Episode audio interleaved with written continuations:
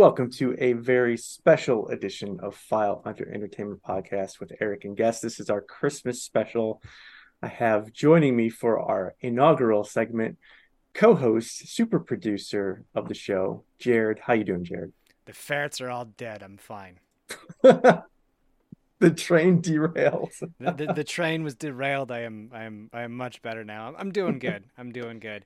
I uh, I, I, literally got a sale right before I got off of work, and then you messaged me that we could do it early. So here I am now, uh, and uh, just uh, hoping that the girlfriend doesn't blow my phone up too much during this. So.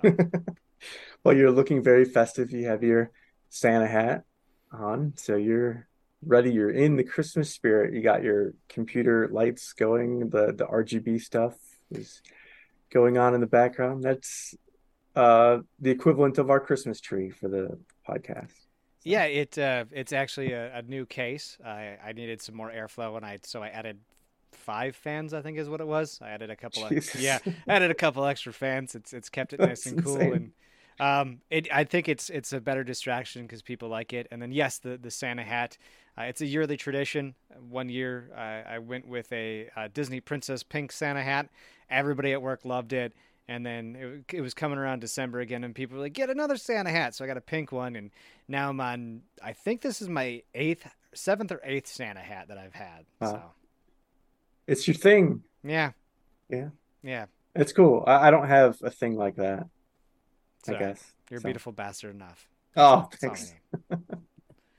you're a liar. You're a filthy liar. But so we have something different here today and you're going to tell me all about it because I'm in the blind. No, I actually know exactly what's going on, but it's your show. so what's yeah, what, this what are we is, doing different? Uh, it's the Christmas special, whereas I mean most listeners of File Hunter Entertainment will know it's myself and a guest that we each bring a artist and we go in alphabetical order and we each discuss between five and six songs that we play. Um, this time around, myself and numerous guests are going to come on and discuss their one favorite holiday song. Christmas, I think most of them are going to be Christmas songs, but I mean, I didn't limit it to that. But um, yeah, Christmas songs because it's that time of year. So um, yeah, so you are the inaugural guest.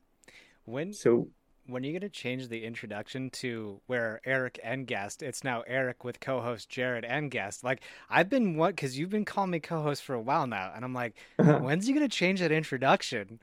Well, I still haven't even changed the art. Like the cover art still says with Dylan and Eric. So, I mean, you know. I mean, you can call me Dylan if it makes you feel better. no, you're too reliable. Oh, oh wow. Oh, wow. I didn't say that, sir. Please don't attack Shot, me. Shots fired against my brother. No, I love him because he's my brother, but yeah, he uh a little he pissed me off a little bit. So he was supposed to uh make his triumphant return to the podcast for this episode and he bailed literally in the last minute. So Jared admirably admirably stepped in like an hour early and said he's ready to roll because he's a trooper. So, what song are you bringing to us today, Jared? Uh, I went with the Carol of the Bells, but with a little bit of a twist. Um, am I going first? Is that is that what's the deal here? Is that what's happening? Yeah, we'll okay. let you go first. So, so Oh, sorry. I don't ahead. know if you had prepared anything. I got like the Wikipedia stuff about it, but I don't know if you want to give the rundown of why you selected this song and why this version of the song. So, mm-hmm. yeah. So, uh, I apologize if you hear a, a, ding in the background. I forgot to turn off notifications for uh, Discord, and I'm not about to do that right now with everything running. But uh, for for those of you who may not know me, and this is your first time hearing my dumb voice, um, I'm a very heavy metal fan. Like that's who I am. Uh, one of the things that I used to do back in the day is I used to like I used to play video games and I'd, I'd go out to YouTube and I'd type in legendary epic intense battle music or something dumb like that, right? and I just listen to these symphonic orchestrals of just just this heavy dark music play. And when it comes to Christmas, it's a little too cheery and cheerful for Jared. Um, I mean, don't get me wrong. You know, Mariah Carey's uh, whatever, like that that dumb song I've been hearing everywhere. I can get into the spirit, but uh, I found a gentleman by the name of Samuel Kim. Uh, he's on YouTube. His music is on Spotify as well. He he puts a lot of these more. Uh, he calls it like an epic or dark twist to these songs, and they're kind of remix and remakes. And I was trying to find a, a good song that I could really get behind that said this is this is one that I would more than happily put on for the Christmas. And uh, I did what I always do. I, I, found a couple of songs and I play them each and every single day, which is like what I do with a new song that I find that I absolutely love. And the Carol of Bells, uh, let me expand this here so I can see everything. Carols of the Bells Epic Version Original is, is the title of this song that I, I found. And it's it's been sticking with me through it. It's instrumental. Uh, there's no no lyrics whatsoever, so don't expect too much out of it. yeah. All right. So, like the wiki of it, like Carol of Bells is a popular Christmas carol with music by Ukrainian composer Mykola Leontowicz in 1914. There was lyrics by Peter J. Wilhousky. The song is based on a Ukrainian folk chant. I'm I'm gonna mess this up, obviously, because it's Ukrainian. Shindirik uh, Looks how like how it's supposed to be. You're probably pronounced. reading it better than I am, man. The music is in the public domain. Wilhousky's lyrics, however, are under copyright owned by Carl Fischer Music. Uh, let's skip around a little bit. The original folk story related in the song was associated with the coming new year, which in pre Christian Ukraine was celebrated with the coming of spring in April. The original Ukrainian title translates to the generous one, or is perhaps derived from the Ukrainian word for bountiful, and tells a tale of a swallow flying into a household to proclaim the bountiful year that the family will have. Uh, with the un- introduction of Christianity to Ukraine and the adoption of the Julian calendar, the celebration of the new year was moved from January from April to January, and the holiday with the chant was originally associated became Malanka, which is the eve of the Julian New Year. Songs sung for this celebration are known as Shishindrifki. so, Shishindrifki. Exactly. That's I like that spin on it. Uh, a little bit of trivia about it. The song appears in the 1990 film Home Alone as arranged by John Williams. In 2018, this version charted at number 20 in the Swedish Heat Seeker chart. Uh, the Muppets 2009 parody of the song climaxes with a large bell set up by Animal falling on the increasingly frenetic Beaker, which quickly became a viral video that Christmas season. So, uh, this, well, that's the more traditional version. Yours is the epic version. So, that is what we're going to give a listen to uh, right now. Epic in air quotes, ladies and gentlemen.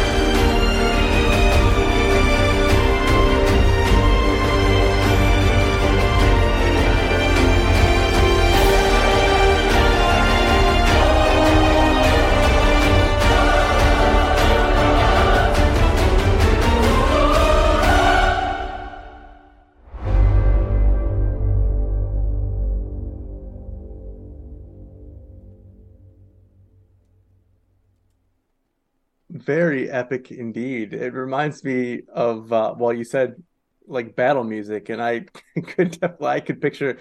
We just watched all of like the extended editions of the Lord of the Rings movies recently, and I could like I could picture like, oh yeah, they're battling uh, orcs outside Helm's Deep, and that, that, that song is playing. You know.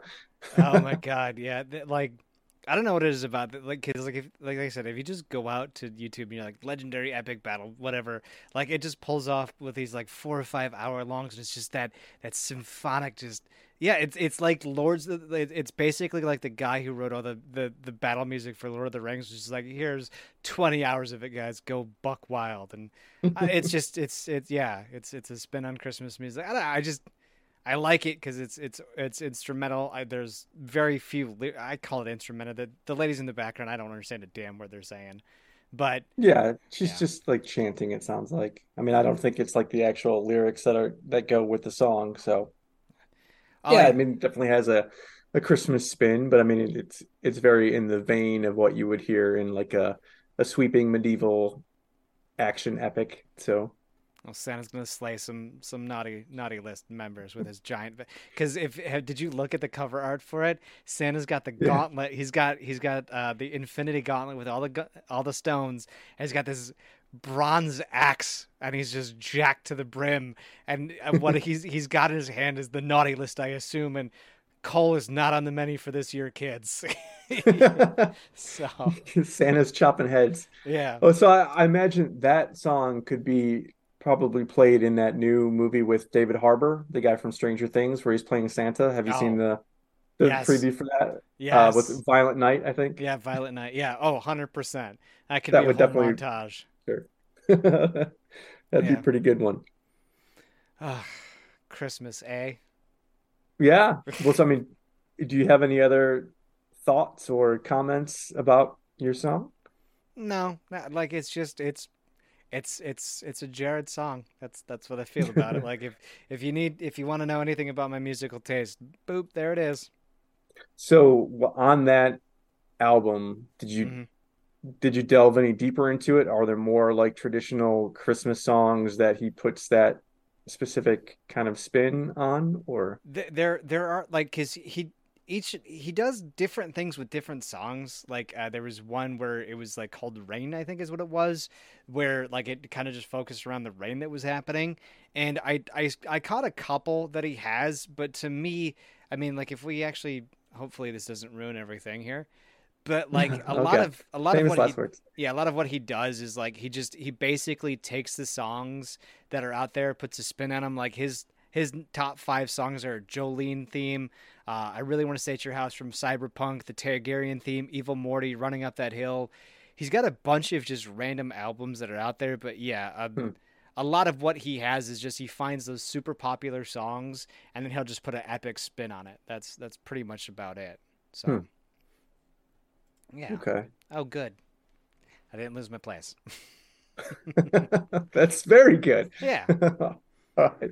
So there's uh so my song is Santa Claus is Coming to Town by Bruce Springsteen. Now I, I was gonna go a couple of different directions with this one. Megan's okay. already chiming in her disapproval with this one. Um I was gonna go I well so I was thinking initially, like, is it gonna be this one or is it gonna be I don't know if you're aware, Jared, that okay. Tales from the Crypt, the Crypt Keeper, has an entire a Christmas album, like a horror themed Christmas album was they're pretty funny.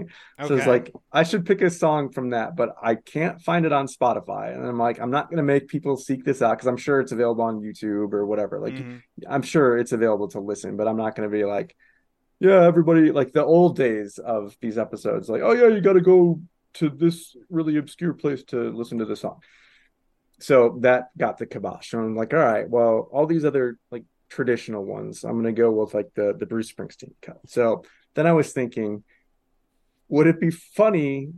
I mean, no doubt it would be incredibly annoying, but would it also be funny to play that song and have it embedded in the episode for every single guest that I have? I'm like, how many times would people have to sit through Santa Claus is coming to town? So I'm not going to do that. We're just going to um, play it with this iteration. So sorry, Jared, you have to suffer through it. Well, every other guest is going to have to suffer through it, listening to it, but the audience will only hear it the one time. We'll just, you know, we'll we'll pick up with our conversation afterwards. Ooh. Um, yeah. Ooh. So That's we're some- gonna hear it this time, and then yeah, so it's really gonna put my editing chops to the test. So All that's another reason where I was like, yeah, I better do this one on my own instead of Okay. signing you up to doing it because you would be like, I hate you. I'm not doing any of this anymore. Well, Having to eliminate all this stuff. I was thinking because like that's not actually that hard to do. Like you just because it'd be super easy. I just splice off the. I just because literally it's just. Well, that's I don't want to get super nerdy with it, but yeah, like it'd be super easy to do. It'd be a pain in the ass, but yeah, kind of like Yeah. those earlier episodes that I have to work through that I will eventually get to, maybe in the future. Yeah, you're like, oh yeah, I started doing uh I took it up on myself to start doing A and it's gonna be like super easy. And then you came back, you're like, it's a lot harder than I thought. Well, because like I don't know if I'm just stupid or like if the songs are out of order. So I don't know. I'm gonna go with I'm probably stupid, but yeah. I don't think you're stupid, but I also don't think the songs are out of order. So I don't I don't know. I've, But I, it's been it's been a, so long since I listened to it, so I couldn't Yeah. tell you.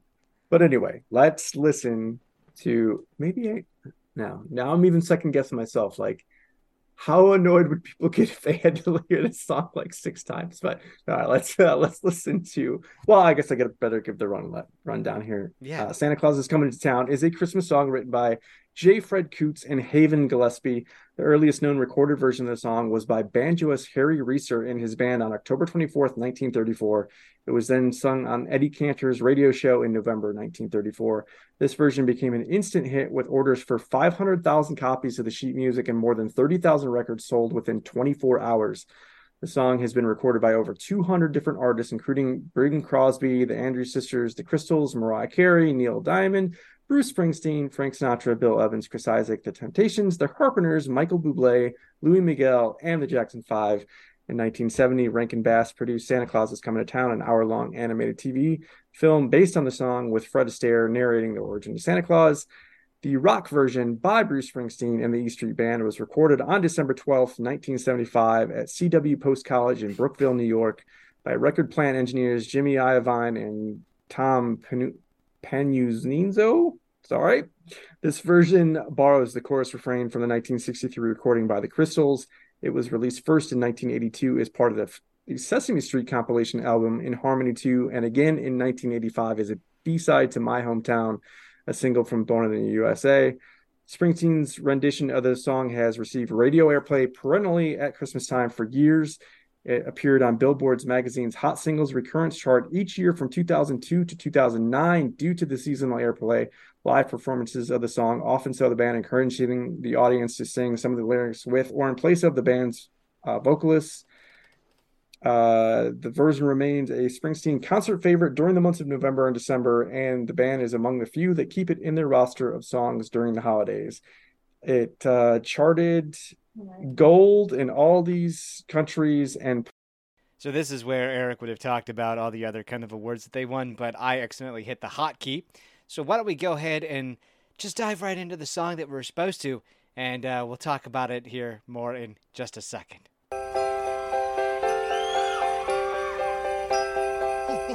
It's all cold down along the beach. And the wind's whipping down the boardwalk.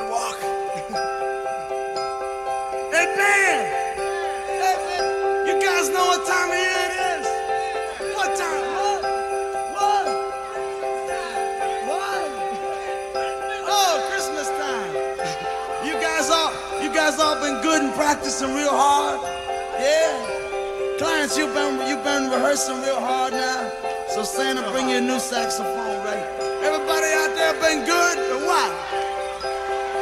Oh, that's not many, not many. You guys are in trouble out here.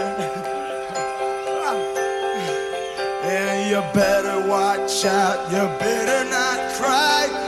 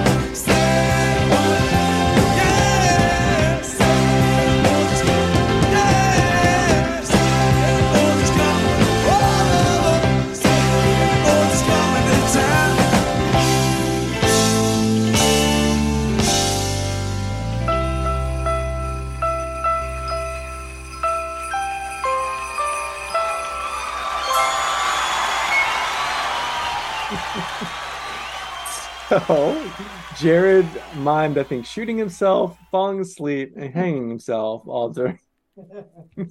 Okay. Not a big fan, I take it. So I don't mind live albums. I don't. But, you gotta But- you gotta like listen to the whole album through, because when they're doing that stupid stuff at the beginning, it's like, it's like, bro, you just gotta be there. You just you gotta be there for the concert, right? And then the Eric curse is real. The Eric curse is real. So I learned a fun fact about Sesame Street last night, right? Sesame Street started in 1969. And I realized that it's over 50 years old.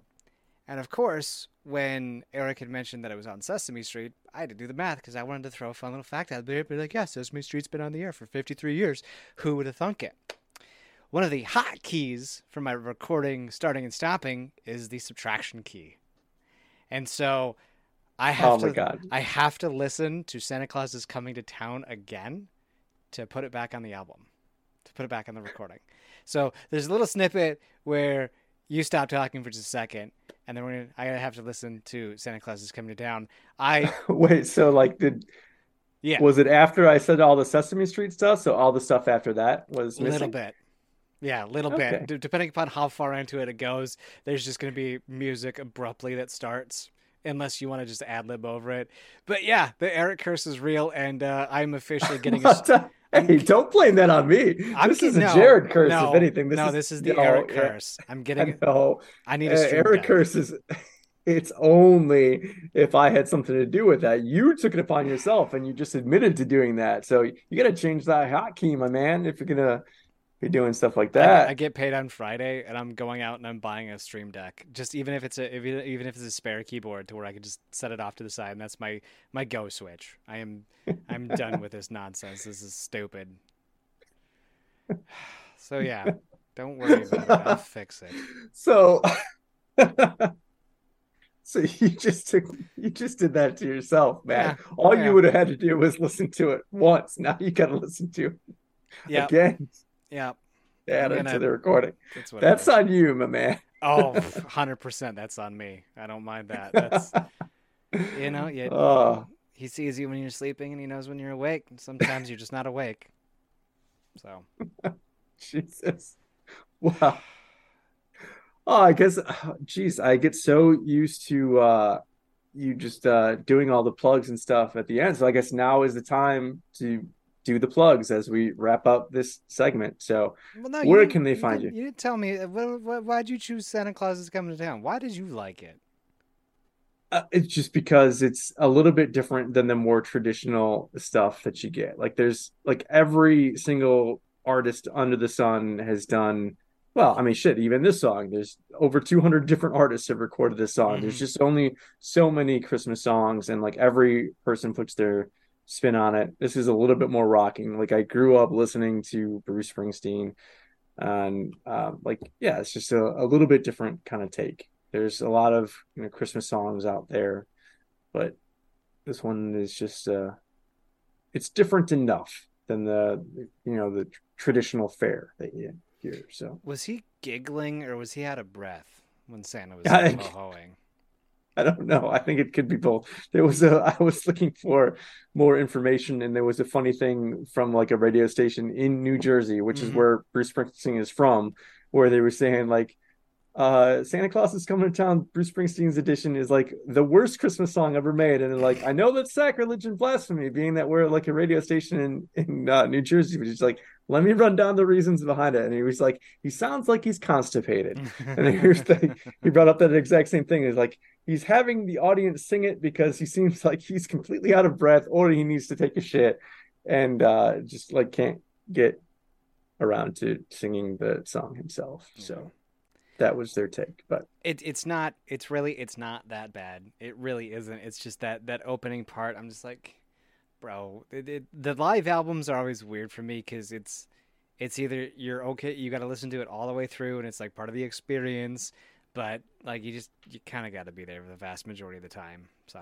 he's riffing. He's uh getting the bandmates involved and asking him if he's gonna get a new saxophone and stuff, which is another thing that the the person that wrote that article took umbrage with. Is like he's literally the like I mean his nickname is the boss, but like he's literally the boss of those guys in the Yeah. E Street Band. Like if if a guy needed a new saxophone, he would either a buy it or Bruce Springsteen, as his employer, should supply it to him. Like he's making this thing like Santa's gonna bring in a new saxophone, and just like I don't know. are you gotta going to be a part of the band this year or not we don't know does your saxophone work is santa going to get you one so you can continue to play with us we'll see but rest in peace, uh, Clarence, because he's sadly passed. oh i feel really bad now Uh, it's been a while. oh okay i don't feel bad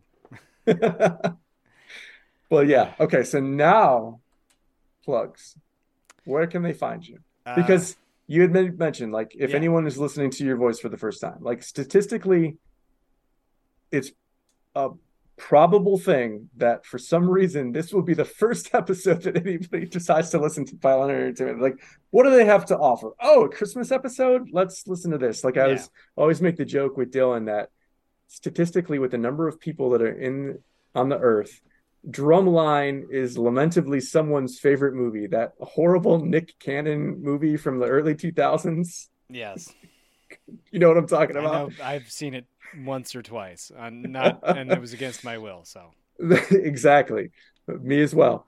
But someone out there unironically thinks that Drumline is the greatest movie ever made. And I always kind of joke with Dylan about that. So statistically, someone is going to be this will be the first episode ever of File Under Entertainment that they listen to.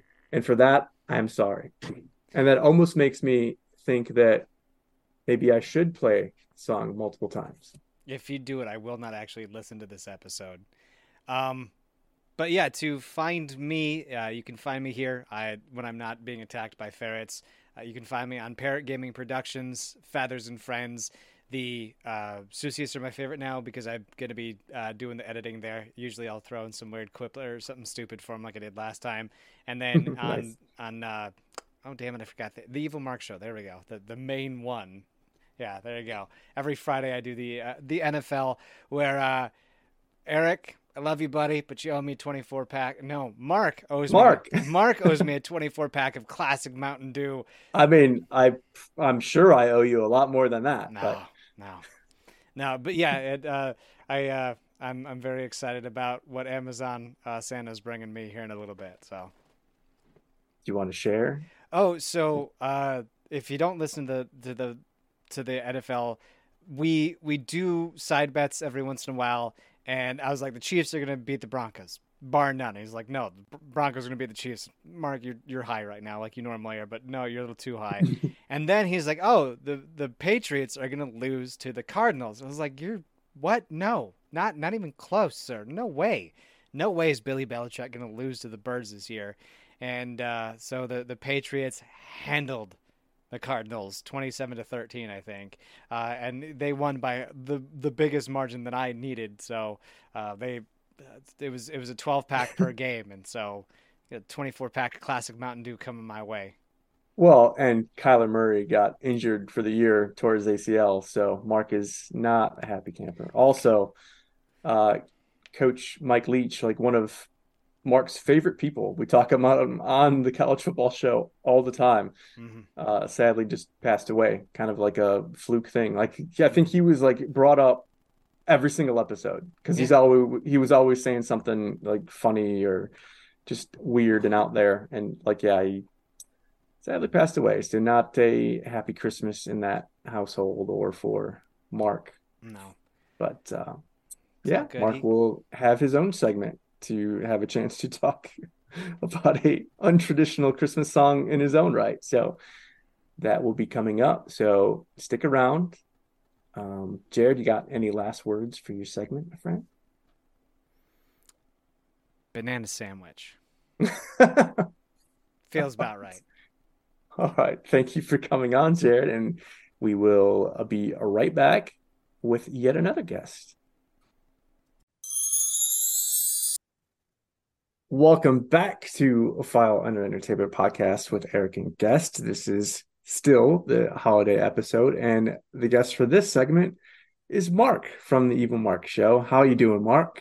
Merry Christmas. Merry Christmas. It's the it's the second most wonderful time of the year. It's the holiday season. It's the best time of the year is bowl season. It's happening coincidentally at the same time, but lasts a little bit longer, like a a, a, a super muscled up Hanukkah, uh, which is also great. Uh, but bowl season's best, but the holiday season's second best. Merry Christmas to all. Indeed. Yes. Mark, you already coming in with better energy than Jared.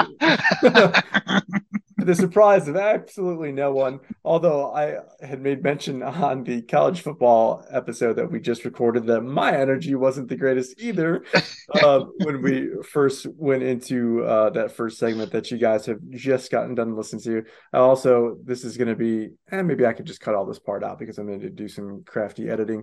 I was telling Jared that a, a thought that I had was because obviously we're going to listen to you know both songs as we typically do but um they had already heard the song my song from when i played it from when jared's segment i was like do i do, do the real dick thing of just like playing the song through Oh, every please. segment so that everybody has to listen to bruce springsteen's santa claus is coming to town every segment that somebody is on oh i thought that, that would be incredibly funny Bruce Springsteen. Have you ever heard uh, the Bob Dylan Christmas album? Not the whole album. I did uh like one of that song was like must be Santa Claus or something that was on that kind of Yeah. like the, the top 50 like songs because I was I was really trying to avoid uh choosing the Bruce Springsteen song. I was trying to go with some other direction, and I was just like desperate. But anyway, no, I mean, it, Oh, uh, he he does a Santa Claus is coming to town. That sounds like a threat. It doesn't sound like a, a welcoming thing. It sounds like, oh my God, Santa Claus is coming to town. Holy shit! Like we should all be scared. Like there's a man who's been keeping tabs on everyone. Well, there isn't. They- uh, Well, actually a group, uh, but uh, people who are keeping tabs on all Americans and everyone. But there's a man who's keeping tabs on everyone, and he is arriving in town soon. We should all be scared shitless. It's it's it's that's the vibe that that Bob Dylan's Santa Claus is coming to town gives off. That is funny. I, I'm definitely gonna have to seek that out now. So, what's the song that you've? Well, I, I guess first of all, for anyone that isn't familiar, because I also made the joke, this is just going to be nothing but like callbacks to previous segments. I have a feeling. Um, I said that this is like statistically, it's probable that this, for whatever reason, because it is a special holiday episode, this might be the first episode that anybody listens to. So, who are you, and what are you bringing to the table? Who am I? I'm just a madman. I'm just a madman, uh, deadhead, some guy. No, no, I am I am Mark Hammond. I am a broadcaster and a sports nerd. I host the podcast The Evil Mark Show, which is an absolute mess of poorly thought out, intentionally provoking, and ridiculous opinions on sports. It's the absolute best in sports talk radio, which is not saying much, but we're on every week. Thursday and Friday. We do college football. We do uh, NFL on Friday. Um, when college football ends, we we do we cover all sports, and then I think as we progress uh, later this year, the Friday show is going to stick around. So it's still we're still going to be two times a week, but we'll probably get into way more. It's going to be way more pop culture flavored. So look forward to that. So if you're hearing me now, right before Christmas, again, Merry Christmas, Happy Kwanzaa. Uh, uh, Happy Hanukkah, have a dignified Ramadan, all of that. I don't really care. Or if you believe in atheism, then have fun, like you know, picking on people for enjoying the Christmas season. Uh, all of you, you know, feel free to check out my show. Uh, uh, it's available for all. We do a lot of sports talk, but we do a lot of fun and comedy, and we try to mix it up and keep it fun and and just have a really good time. So it's even if you're a casual fan, you can you can listen along and have a great time. Sports talk for people who maybe not necessarily are sports talk fans. Totally. Yeah, we uh we have very long college football shows and um I think we kind of pride ourselves on doing, you know, just general stuff. I mean, it's it's still um sports and uh college football tinged at the beginning of the show, but I think we I think we do enough uh, other stuff um b- between our taco awards and our three questions and whatnot before we get really into the the deep dive. So I think that like even casual fans still have things that they can enjoy for at least uh, an hour and a half of our yeah. hour plus episodes. Before So, we really get into the weeds, yeah, I think the college football show, the, the NFL show, we, we keep it very, very light. I think the college football show, we just we've been doing it since we started the podcast. So we've been doing this for, gosh, what, oh, oh, a solid year now. Um, Yeah. like we're going to be coming up on uh, another great thing I want to plug is if if if you, if you only listen to one Evil Mark show, you're like, I don't I don't know about this guy. He's questionable. Um, I don't know if he's bullshitting or he's he's being facetious or he's being like I don't know. I don't know about him. I'm willing to give him a listen, but I'm not a sports fan. Then please, please, please look for an episode called The Shibbies. We're having our second annual Shibbies uh, right after the new year. It's it's it's probably our best episode. It's our most ambitious episode. It's a live. It's an award show live on MP3 right in the podcast. So it's an entire award show from canned laughter to controversy. We're going to try to one up the Oscars. So I, I think uh, I just want to shouldn't throw that out there. hard. I, think Eric's going to slap me. Yeah, I was just gonna say, like, we're gonna have to be in the same room so I can slap you. And Yeah, I'm, I'm, I'm going to say, I'm going to joke that Rudy's off sides and he's going to slap me. He's going to be like, keep Rudy's name out Out your mouth. and I'm like, I'm like, oh no. so we're gonna we're gonna one up the Oscars. Look for that episode in, in January. Uh, it's called the second annual Shibbies, brought to you by the Shib Army. Just so wonderful. They were one of our original one of our original sponsors, and the fact that they came back for the the college football award show is just it's it's my most favorite. Uh, the awards are the funniest. It, it's it's the episode where I think we get to cut loose the most, have the most fun. It, look for that one soon. So definitely come check me out uh, and check us out. And uh, I love being on File Entertainment. It, again, if you have not heard me uh, on File Entertainment and you're looking for this version, but even more long-winded, go back to the G episode, Grateful Dead and Garbage. I was just, I, I got to tell you this, and I know, I know, I'm monologuing here, Eric, but uh, it's fine. Okay, okay, thank you. I, was- I was just looking for that validation. So, uh, one of the things I did was recently was I, I instead of working on my own stuff on Monday, I decided to completely procrastinate. I was like, wouldn't it be cool if there was a playlist had every single f- song that's been featured on File Under Entertainment in the order that it was presented Yeah. from top Wow. to bottom. So I start putting this playlist together. Um, I, I'm going to get to I tomorrow. Well, maybe I'm supposed to be working on my other show, but maybe I'll be doing this tomorrow instead, procrastinating. But uh, so I got to to to I. I just finished up I, and so I figured yesterday. I'm like, uh, I had to go into the office. I had to work. I had an hour drive home. Uh, so I was I had a lot of time to listen to stuff. And like, hey, you know what? I, I don't really want to listen to anyone talking.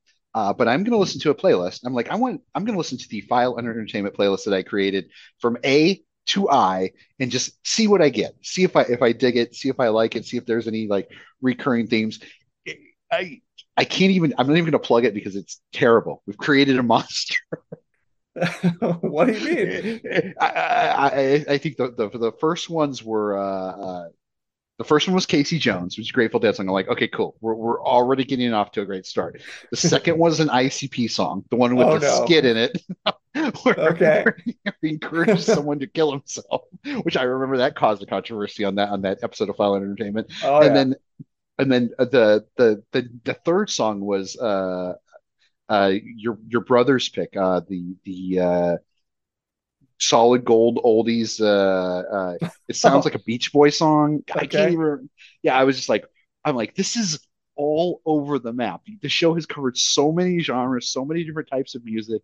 Other other than Eric's gone with the female singer songwriter a lot Yeah. Oh, yeah. That- That- well, that's my thing. That's my jam. That's, that's yeah, what I do. that that river runs through it on one side, but but since you switched over to guest host, like it's kind of all over the map. And I'm like, all right, I'm gonna flip. I'm just gonna keep flipping, flipping, flipping, boingo, boingo, and then uh, Pinata Protest, and then Iggy Pop, and it's just like it, the amount of ground that's been covered on this show in season two, just so far, and we're not, and you're not even done. It's just been Yeah. amazing. I love being on the show. Well, thank you so much. It's I love having you. I love having a chance to record with you any opportunity to do it, and luckily we do it every single week. And so, I mean, it's always a blast to have you on File Under because we get to talk about music, which is another thing that we're obviously passionate about aside from sports. It's it's so great, and thank you again so much for taking the time to do that. That is an incredible project and an incredible amount of time that you're you're taking to do that and it's just out of the kindness of your heart. It's awesome. I, I looked at the the link to the playlist how you've got it set up so far and it's just yeah you're right. It, it's just been a lot of different uh genres of music and lots of different stuff to to mine. I mean it's not i i wouldn't necessarily listen to all the icp stuff again but i mean certainly there's fans of that out there and people like Gaio and he's another great guest too. So i mean like uh people certainly came to that op- that episode to listen to his offerings. So i mean this that um yeah we're definitely gonna to link to that when it's completely done because i think that's something that like wow if you don't want to listen to a bunch of you know assholes talk about the music you just want to hear the music itself what better place to do that and just you know form your own opinions about the songs I, I got to tell you, the one the one thing that's not represented in all these genres, and and, and I'm going to be the one to, to call it out here, is the the hetero white male country singer has not been honored on, on during the whole season two, and so I'm I'm just I'm lobbying right now for a remix of W. So we can so we can bring Morgan Wallen to the party. I'm just you don't have to answer me. I I just want you to put it in your mind, let it roll around because see that would be m oh, but Wallen, Morgan Yeah. Wallen, yeah then let's remix M then. I, I'm just saying that the heterosexual white male country star vastly Not- underrepresented vastly underrepresented in file entertainment. I, I, I look, uh, look, they, they do have this, some, they do have some special interest groups. Unfortunately, they're also hate groups, so you can't reach out to them because then you'll be put on a government list. But I'm just saying, we we could save the straight heteros, uh, the heterosexual white male country singer. We could save him, Eric. Now, Mark, you had the opportunity. You said for a long time that you were gonna. Do, Who was it? Was it Riley? Is it Green? Oh yeah, I was gonna Green? do R. Yeah, instead of doing Reel Big Fish, I was gonna do Riley Green, which is Yeah. like one of my favorites. You had an opportunity to bring that to the table, and you're like, "No, I think Reel Big Fish is going to be a better pairing." Pairing with Rachel Yamagata. So that's Even even I discounted the the heterosexual white male country superstar. It's it's unfortunate. The hate has got to stop. Really, I mean, we need to work on an outreach like uh, country male country heterosexual stars lives matter, like something like that. Something oh my that's god.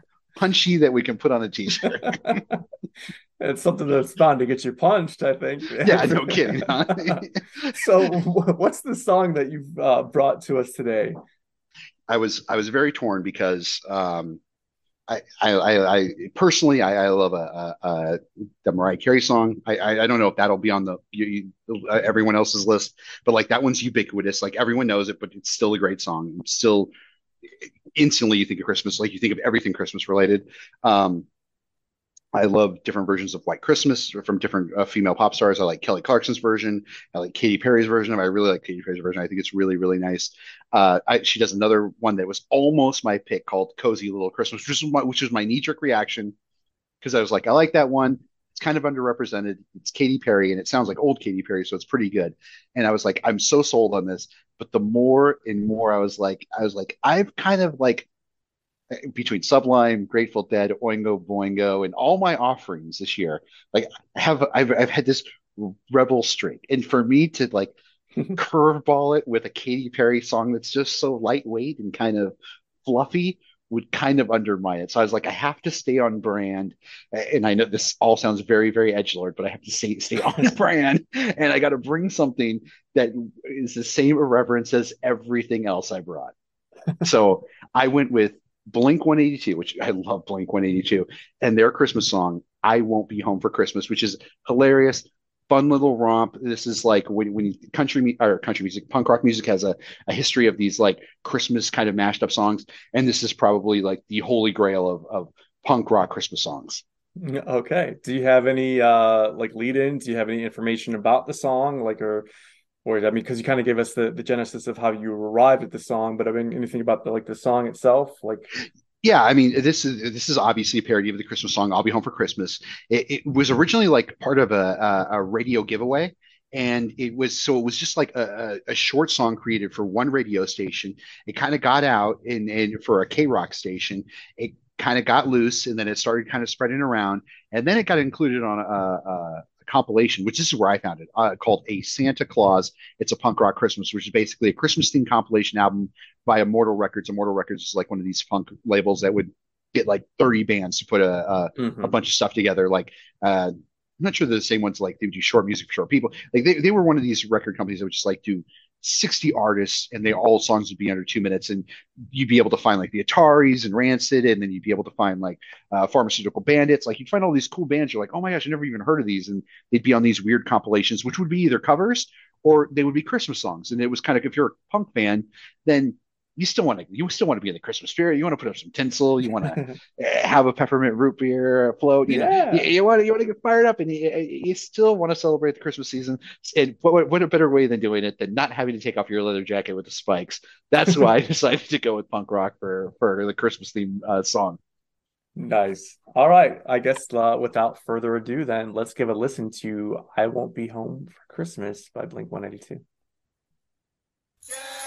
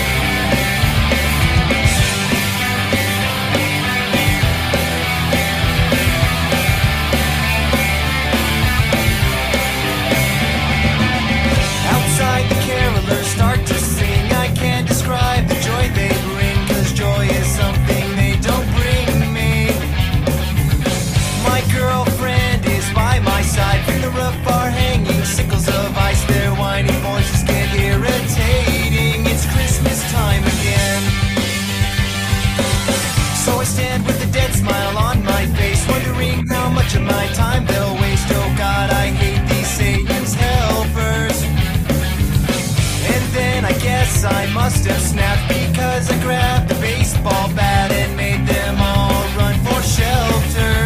It's Christmas time again.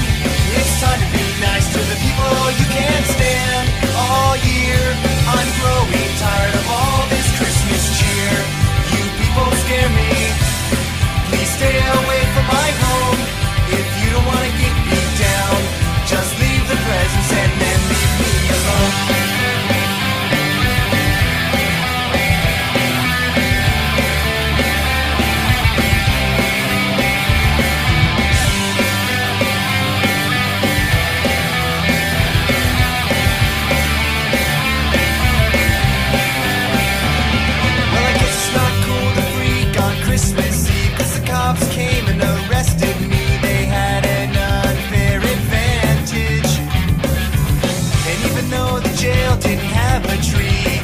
Came a night early, cause a guy named Bubba unwrapped my package.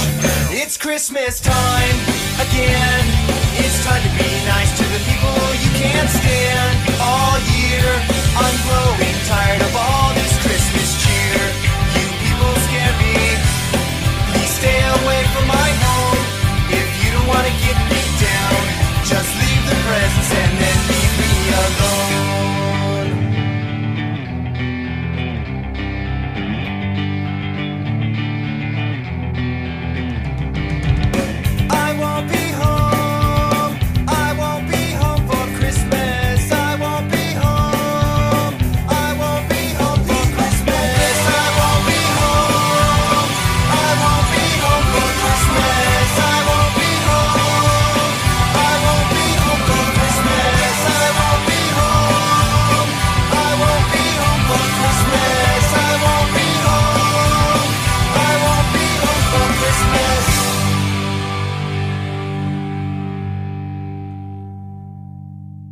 to think, Eric, to think that in, in the Christmas of 2000, uh, 2001, uh, as we turned into 2002, at one point, this was the number one song in Canada.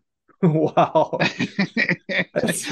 It Holy never, never charted in the United States. It's one of the few things, love that song, but it's one of the few things, dare I say it, and I hate to say it, I hate to say it, that Canada got right and America got wrong. Oh, it hurts. It hurts my heart to say that, but it's true. It's true. oh wow. It, that was when 2001. You said. Yep, two, 2001. Uh, it, it was sometime between uh, the fourth quarter of 2001, so like the last three months of what, like October, Uh-huh. November, December, and then within the first three months, or no, within the first month of January. So at some point in that four months, it charted all over the place in Canada, but at one point in that time frame, it reached number one in Canada. Wow, that's uh, that's certainly something. no, it is a really good song, and it's not your um. and It has uh the typical Blink One Eighty Two song uh, sound, but definitely not a uh, prototypical Ghost. Stop chiming in, please. well, you, you know, I, I I didn't know what the competition. I know there's not a there's no winner here. There's no grand winner. This isn't a competition show, but I got you wonder what the other songs are, and and I'm I'm, I'm looking at the list here now on your screen. Uh, as we record here, and now I, I was so confident going into this. I was like, no one's going to pick a better song than "I Won't Be Home for Christmas." It's funny, fun, irreverent, but I see one on the list that scares me to my core. Okay, well, don't say what it is because I don't want to reveal too much. I- but I won't, yeah. but there, there's one that gives me dramatic pause. And I go, I go, I, I, I brought the goods. I, I did cozy little Christmas and the beautiful wonderment of, of Katy Perry uh, to, to, to go with, to go with a cool song. And have I done it all for naught? Have I forsaken the beautiful and wonderful Katy Perry all for naught? I am afraid I have, Eric. Uh-oh. Well, no, I think your choice was a very good one. Uh, I think it, it is very much on brand with especially what you you said your your reasoning for um, the the selections and everything. Uh, I think it's uh, the perfect fit for this one. It's also we want a little bit of diversity. We got kind of everything going on. We've got a uh Jared's, which everybody already heard was ours, like the the instrumental, but it, it definitely was like a, a Jared kind of sound. You can imagine that, uh, that would be definitely the, the Christmas song that Jared would pick. This would be the one that, that Mark would pick. And uh, yeah, I think anyone that knows Dylan, hopefully um, his will be represented. And yeah, we've we've got uh, some other fun stuff as well. But uh, let's get into Santa Claus is coming to town. Um, I'm going to spare the people listening to it again, but we're going to listen to it. And then with the magic of editing, we're just going to pick up with Mark and I discussing it after it plays. But I want Mark to hear it in all of its glory. So here we go. This is Santa Claus is Coming to Town by Bruce Springsteen. Well, actually, I should ask you do you have any thoughts about this song before we start it? You know, I'm I'm trying to think. I, I'm not really a, a Bruce Springsteen fan. I, I like I like uh, Dance in the Dark. I like um I like everybody doing that song. I actually really really like that song. I love the video. Courteney Cox looks great in it. Um, I I love I love the album Nebraska. I feel like Nebraska is the most un kind of Bruce Springsteen kind of album of all his Mhm. work. Um, I, I, I like Born in the USA is kind of lost on me. His other stuff is kind of lost on me. Um, I recently saw a great movie about this uh this kid in uh England who an Indian immigrant kid who like or son of immigrants who who like falls in love with Bruce Springsteen and his music even though he lives in the UK and it's kind of like this romantic coming of age tale how this kid hmm. finds himself in his own creative voice. But through all these like he hears a Bruce Springsteen album and it blows his mind. Like it changes his entire way of thinking and how he views the world. And which I I'm such a music fan. I I love that idea and I, I love that storyline and I can relate to that. So I'm not a huge Bruce Springsteen fan, but I, I, got to say there's more stuff of his that I don't like, and I think a lot of it might be the the Bob Dylan thing. Like I like Bob Dylan, but it's his voice is to be acquired. For Like, sure. Yeah. It's not one of those ones where you're like, oh yeah, this person has a good voice, or this person has a really good voice. It's like you're gonna have to get used to this. This is Yeah. bitters on a morning where you don't want to have bitters in your mouth. It's, it's eh, that's how I feel about Bruce Springsteen. It's just yeah, an acquired Dance- taste for sure. I, I very much an acquired taste. I, I can definitely uh, appreciate that. I grew up with uh, Springsteen. It was one of my dad's favorites, you know, along with Bob Dylan. So, um, yeah, I, I think he he must have had just the weird acquired taste thing. It's just like uh, required listening um, in our household. So let's give a listen to Springsteen's "Santa Claus is Coming to Town." So one thing I I hadn't anticipated is me having to sit through and listen to this song multiple times with all the guests. So I'm not subjecting uh, the listeners to it, but I myself am subjected to listening to it. So I think this is going to be a nice uh, experiment in my ongoing madness is the more segments I have to go through listening to the song before it completely breaks me. Because last night listening to it with Jared, I was like, yeah, it's you know, it's a good song. listening to it again, I was like, yeah, I can, you know, it's fine. And, like I'm sure like the next time I have to listen to it, I'll be like, oh my god, I hate this. yeah, song. you're gonna be like, I'm done. I'm done with this. Yeah. yeah. Just like you guys have heard it before. You guys, you can fill in the gaps, you know. so, what do you think about it, having heard it? now? Uh, this is such a tough one because Santa Claus is coming to town. I I I, I was when I'm I was listening to this version, I'm, I'm I'm racking my brain here. Like I'm like, there's probably there's one there's one definitive version of this song, right? It, it's it's it's the Mariah Carey version from 1994 from her from the Christmas album. I mean, she does a version of Santa Claus is coming to town, which is like it's like Muhammad Ali. It's so far ahead of its time. It's so advanced. It, it's it's it's it's got a different stanza. It's it's just it's everything that makes that song great, right? And then there's there's the Crystals from the 60s, uh, the doo-wop band uh, kind of takes that song and makes it a doo-wop song. I, I think is the other head and shoulders one that stands out there. And then I, I would even argue that some people, uh, maybe Jackson Five would, would be the, their favorite version of this song. I, I in a world where you can have, um, let me, I'm trying to be diplomatic here, Eric, uh, but uh, in a world where you could have anything you wanted to eat, Why would yeah. and you and you said, you know what, I want macaroni and cheese. No, ma- I want Kraft macaroni and cheese. Hey, look, people all over the world, they all have made the same decision. But if you could choose anything, and you were like, I would like some Kraft macaroni and cheese, it's it's it's not even down in the top five. Ver- I mean, it's it's an all right song for what it is, but when I think of that song, I'm thinking like, there's five other versions that are better. Yeah, and it's not even that great of a song, honestly. It's just I, I think it's I I'm liking the delivery less and less the more I'm listening to it, obviously. Uh, and, and by the time I'm telling you, by the time this thing is over, I'm gonna be like, why the fuck did I pick that song? I hate it. I Yeah, hate uh, I hate Bruce Springsteen. I hate that damn song. Uh, but I I was telling Jared, so I'll fill you in on the secret as well. Um, you know how big of a Tales from the Crypt guy I am. Well, Yes. the, the Crypt Keeper has a Christmas album, if you can believe that. and so I really wanted to, to pick one of those songs, but it's not on Spotify. So I was like, uh, I'm not going to try to make people go. I mean, because I'm sure you could find it on YouTube, but I mean, how would that fit for the podcast? Like, I couldn't figure out how to incorporate any of that kind of stuff. So I'm like, well, I got to pick something that's on Spotify. And that's what led me down that rabbit hole of, well, let me look at you know, what's the top? I mean, and everybody's got a list. Like, here's the playlist of the 35 songs. Mhm. Here's here's 50 songs. Here's the 77 songs. You know, the, that you have to have on your Christmas playlist. And I kept seeing a lot of the same stuff, and naturally, this was on there. And I'm like, well, you know, I like you know, a lot of Bruce Springsteen stuff because it's more like a nostalgia thing. Because you know, remembering like fond memories from from Mhm. childhood, and you know, that's one thing that that my dad and I, you know, agreed on quite a bit was uh music taste, not much other stuff, but I mean, music is like a lot of uh, my uh, musical stuff is kind of has his uh, fingerprints on it. So um, this was kind of like a nostalgic uh, pick for me. Um, it's it's a unique version. I mean, for the one thing you can say, like all the other ones are powerhouses. Like it, it, it's it's distinctly unique in that there's no other version that sounds just like it. You could argue that uh, the Crystals and the Jackson Five they have the same kind of 60s sound going on. You can say, argue that uh, Mariah Carey and other versions of this one's done by pop stars have that same kind of sultry like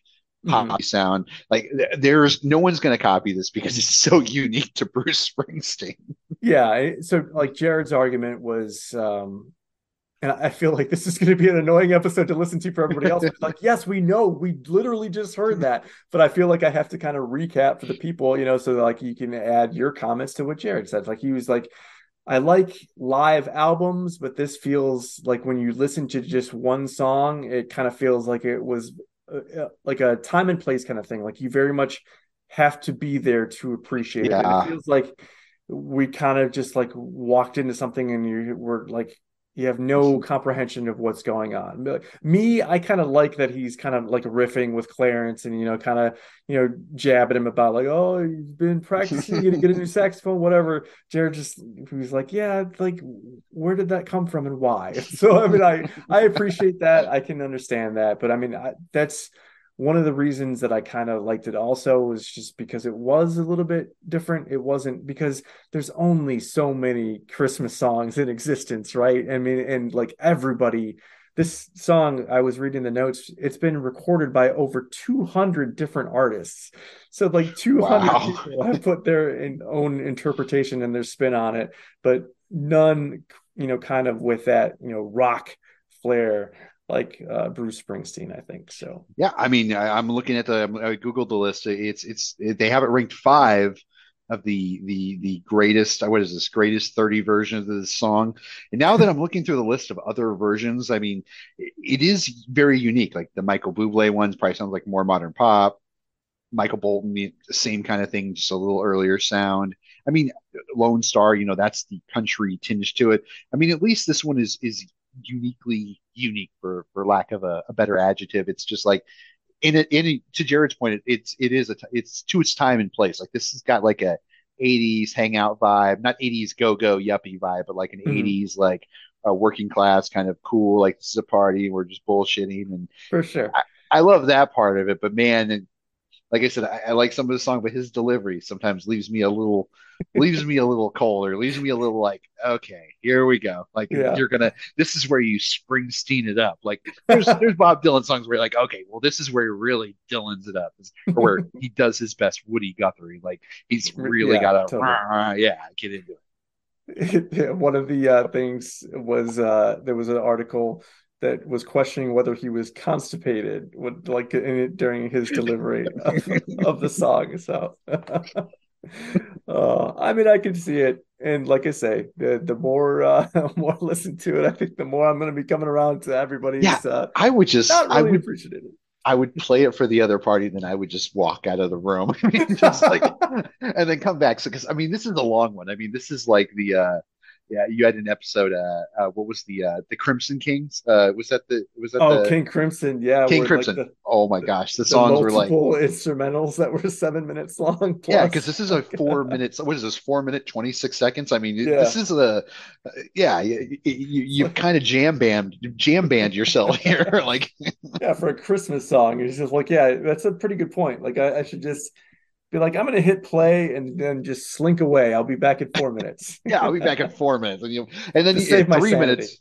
Yeah, at three minutes, you'd be like, "All right, it's time to start working my way back," and then, and then you won't have to listen to the the the Chatty banter is like fun the first time around. Like if I had to listen to that song again right now, I'd be like, I'd be like, all right, fuck these guys. Like it's not charming at all.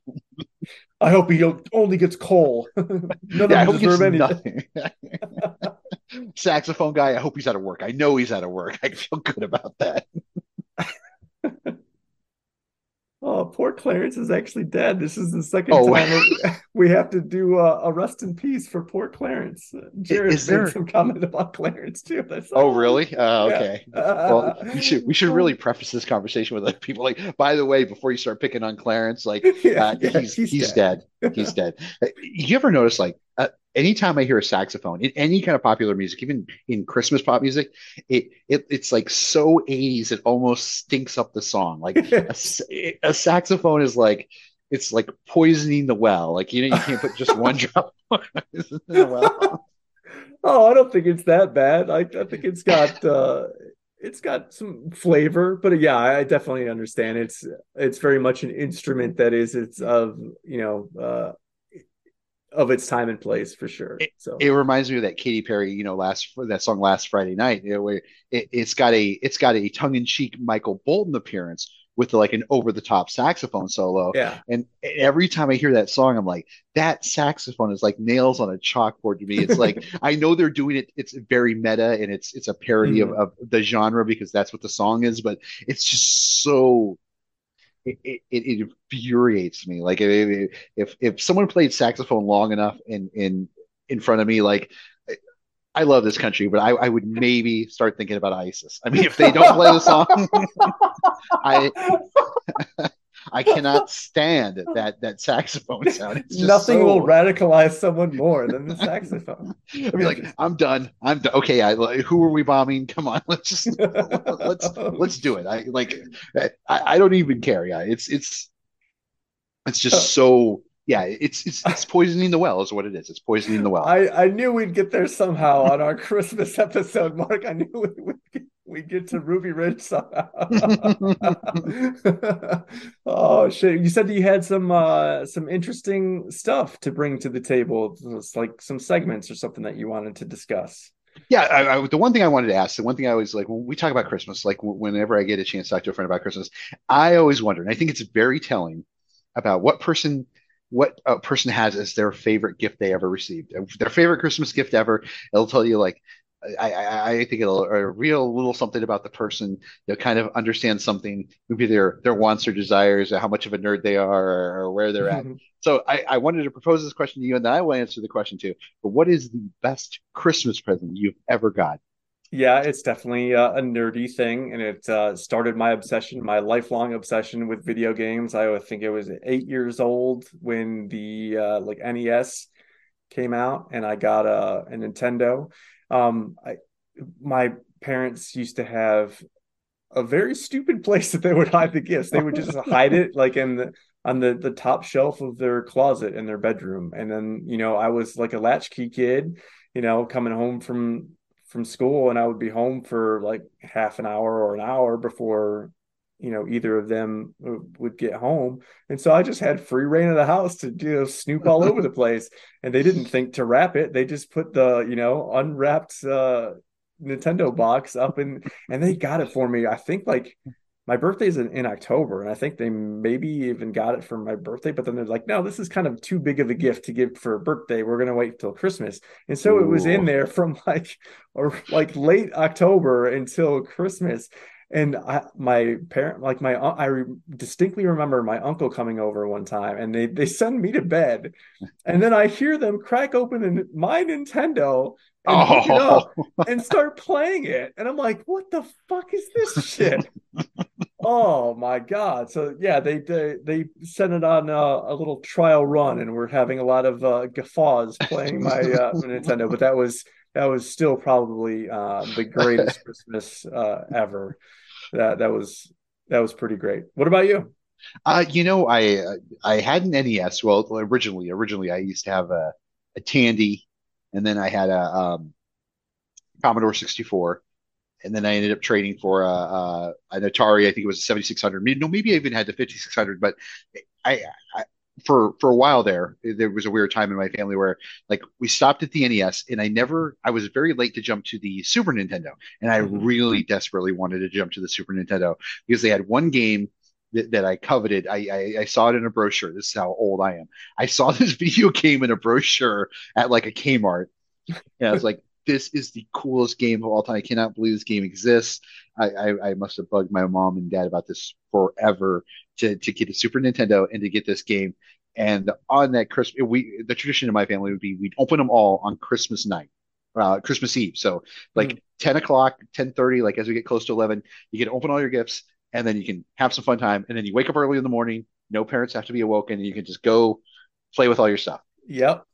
Yeah. It was the greatest thing ever. So that night, I, I forget the year. I, I wish I, I it must have been 92 or 93. Had no, had to have been 92, maybe 91. Yeah, I don't, I don't, somewhere in there, but get the gift. It's a Super Nintendo. It's the game I've coveted most since I saw it in a brochure. A game that I was sure would change my life because everything it sounded so cool. It was, of course, and this is the shocking part. It was Sim City for Super Nintendo. It was my, it was, and I played it all night into the next day. I think I, I went on a 24 hour tear uh, of playing SimCity, and I was in love. It's, it's- when I think of video gaming to this day, when uh, I, I, when people, I, I'm not a first person shooter guy, but when people are like, "Oh yeah, this is the greatest game ever," I'm like, I, I, know it would be an old man thing, but I'd be like, "I'll tell you the real greatest game ever." you don't know nothing. Sim City.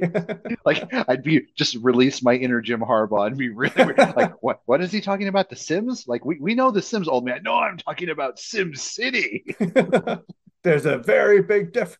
yeah, before all that nonsense, that newfangled Sim stuff. Yeah, it was it was uh was the ultimate gift. I, I was so over the moon by it, and I, like I said, I took a little while to go from NES to, to Super Nintendo, and I, I remember there were other games that I had bought, but I remember like at one point, like I had SimCity and like three other games, and I, I the other three games, I, I think I got lost somewhere in a shuffle, and I never even noticed. I, Yeah. there there was a period where I only played SimCity.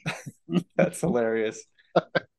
No, that's that's great. I love how both of ours were like uh Nintendo systems, you know, from our from our childhood.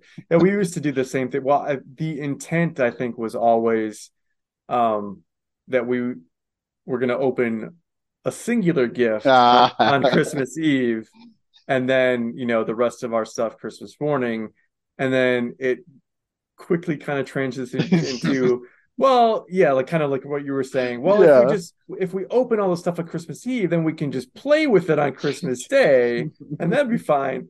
And then I, I, I think it it happened one year where it was just like it was like the seventeenth or something, where it's just like, wow, wow. it, we, we've got all the Christmas gifts and like you know, uh, I think my my dad was on vacation from work or whatever, and I think like I was on you know Christmas break already from school. We were just like, fuck it, let's just open them all now so that we can have that much more time to enjoy this stuff. And so then that kind of came like a running theme, just like, uh, when's too early to open the presents? So Jeez, 17. That's like, oh my God. That's well, I mean, I love the I love the energy from from the dad there. Like, well, we got Christmas decorations up. We have time right now. like, Yeah. like these are all logical reasons to move up the gift opening. Like, none of these are crazy, other than the fact that the entire thing is a little nuts. exactly. I just I I definitely miss too just holidays being a kid. Like I'm still super close with my cousins and I'm am incredibly thankful for that. But it's just like there was something special about holidays as a kid, just like the family time of getting together because you know, like even though we live in the same state and not that awful far from each other, we still, you know, like maybe a couple times a month or you know, like quarterly that you would see them. So like holidays were like a big thing where it was just like Mm. you know we would you know turn them into like a sleepover essentially it's just like oh what toys did you get and Bristol, let's play let's play with your toys let's play with my toys and and you know so that was always cool. I used to just love those holidays and being able to hang out with my cousins yes blue she's banging on the wall with her tail. So, yeah, no, that yeah, that was that's always I always wonder about that. It was like I think that reveals a lot. Like you know, be like, oh yeah, you can you can tell somebody if someone's like really really like, oh yeah, I got a, a weight set or I got like a basketball or like you can tell like you can tell that like the nerds are like, oh yeah, I remember the video game I got because you spend so much yeah. time with a game or with a game system. You're like you're almost especially in that age where you're like linked to it. I, I must have watched so much NBA basketball at the time. I was a huge NBA fan around the same time, like a ridiculous NBA fan. And then and then I would be playing SimCity, and I think I was obsessed with uh, reading. Uh, I don't know why, like uh, Sports Illustrated and Popular, no, uh, uh Popular Science. And Okay. like had all had so many popular sciences, I would read them. And then at some point, like I don't know when, like I, I was like, no, I, I don't want anything to do with science. I don't know when I got I changed, but yeah, but yeah, I remember that being just a huge, huge part of uh, uh, uh, my life in that that time frame was was Super Nintendo, and I look back on some of those games. I'm like, man, these these are like there used to be this great blog. It was called Games of Our Lives or Four Play or something like that, Mm, or Games of Our Past, and we talk about these, you know, the the the newer classics. Like we're that old now, where there's like the classic classic, like there's yeah. Centipede and Pitfall, like classic, but then there's you could go even classicer than that. You could go Zork, like you could you, you the Hell Mummies, the Mike Leaches. You, got the whole layers, right? And uh, but they're like the modern classics. So like uh, RC Pro Am, or you know, Mhm. even stuff that might be on Super Nintendo. Like it's, it's something that's a little bit more not so old school. That it's just like, oh, this is kind of blocky. Like I don't think. Dig Dug makes anybody get, you know, all worked up or gets excited. But but at the time it was like the coolest thing ever. Yeah, I mean, well, just, that's another thing that I could add as a trope. You know, like I'm always talking about life before cell phones and everything. Like I could very easily talk about uh, video games and like old, old school 8-bit video games that we thought were just graphically like, I can't believe this is in our home and we get to play this on a television in our own home. This is incredible. Yeah, I've played this. I've played this twelve times. You know, this would have cost in the arcade. It's uh, like it was unbelievable. Yeah, because he'd just be like, I remember when I used to go to the arcade to play the uh, the original Teenage Mutant Ninja Turtles because it, it wasn't on a home console, and it was like it was the coolest arcade game in history. Like there'd always be a crowd around it, hot action, people going at it because it was a four player cooperative game. I mean, it was like it was on. I mean, from morning till night, if you wanted to work your way in there, you couldn't play favorites. You couldn't be like, oh, I only want to play, I only want to be Raphael. Like it- You you get you get when you get yeah, yeah, Donatello comes open and you wanted to be Raphael. It's too bad. You're going to be Donatello. Like it- someone else is going to jump in that spot. Like it, I remember when when it came on the the home console, I remember just being so blown away. I'm like, we used to have to pay for this, and here it is. I can play it all I want forever, and I will play it forever. Unfortunately, I have not kept up my end of the bargain in like mm, 20 some odd, 30 some odd years. it's still fun. You know, my uh my cousin Wes has that uh game and like he's got a an emulator thing that has like literally every game kind of ever made. And so that's it's still a hell of a lot of fun to play. My jam was uh Tecmo Super Bowl. Oh, Like, that's a great The one. one it had a literal battery in the cartridge to like save your stats and everything because they, they had like Tecmo Bowl, which is like the the Bo Jackson thing that was like made famous, but Tecmo Super Bowl was the one where they had all the teams and they had like the official NFLPA license, and so you know I was big Oilers guy at the time, and so there was like Warren Moon and Ernest Givins and Haywood Jeffires and everything like that, and so I would play through that season, you know, trying to to have Warren Moon throw for like 70 touchdowns or something, you know, it's uh what a what a fun game. Oh, yeah. Christmas and video games, I think. I, I wonder if the younger generation still holds it true. I kind of feel like it, you, you get a lot of stuff that comes out earlier than Christmas, but you still feel like consoles still go out to kids around Christmas time. Oh yeah. Like uh, uh, this is like this is when it, it kind of makes sense, like it- because it's such a good gift or it's such a gift wanted by by kids that like this is this is probably the time right after December, early part of January, where if you were never a gamer or you were like a casual gamer and you get your first system, you know you've only played at a friend's house. Now you're fully now you're mm-hmm. fully radicalized. Now you're fully in the club. Now you're going to be in. Now you're going to have your parents bitching about how much time you're spending. Like it, this, you, you were going to live that life. You about that life. That's what we used to say in the cut. if when you get involved in something, like the moment you do something and you get involved in something you shouldn't be, or something that's not going to be completely positive on your life, like you in the life now. You in the life by doing one thing, and that's it. Getting the console on Christmas. Yeah. Oh my God. I just lament being so oh, I mean, because I kind of feel like we were in like a really good time for gaming. I feel like we got to experience a lot of, you know, like the best of what gaming has to offer. But I mean, just the stuff that comes out and all the the graphical uh improvements and just gameplay and processor speeds and everything. Like I, I lament being so old because I'm just like I still love gaming now, but I mean, you know, like hopefully I'm still going to be able to do it in, you know, Oh, 10, 15 years or whatever. Eh, You, you think of the the wider net of like technology, like I, I like we are in the unique age where like you were here right before the internet, and we've seen it grow up like since it kind of came to be and it came in the Mhm. mainstream. So like literally remember how I really used to used to be. I remember back in the BBS days before you know graphical interfaces on the internet, you just literally BBS message boards text, yeah.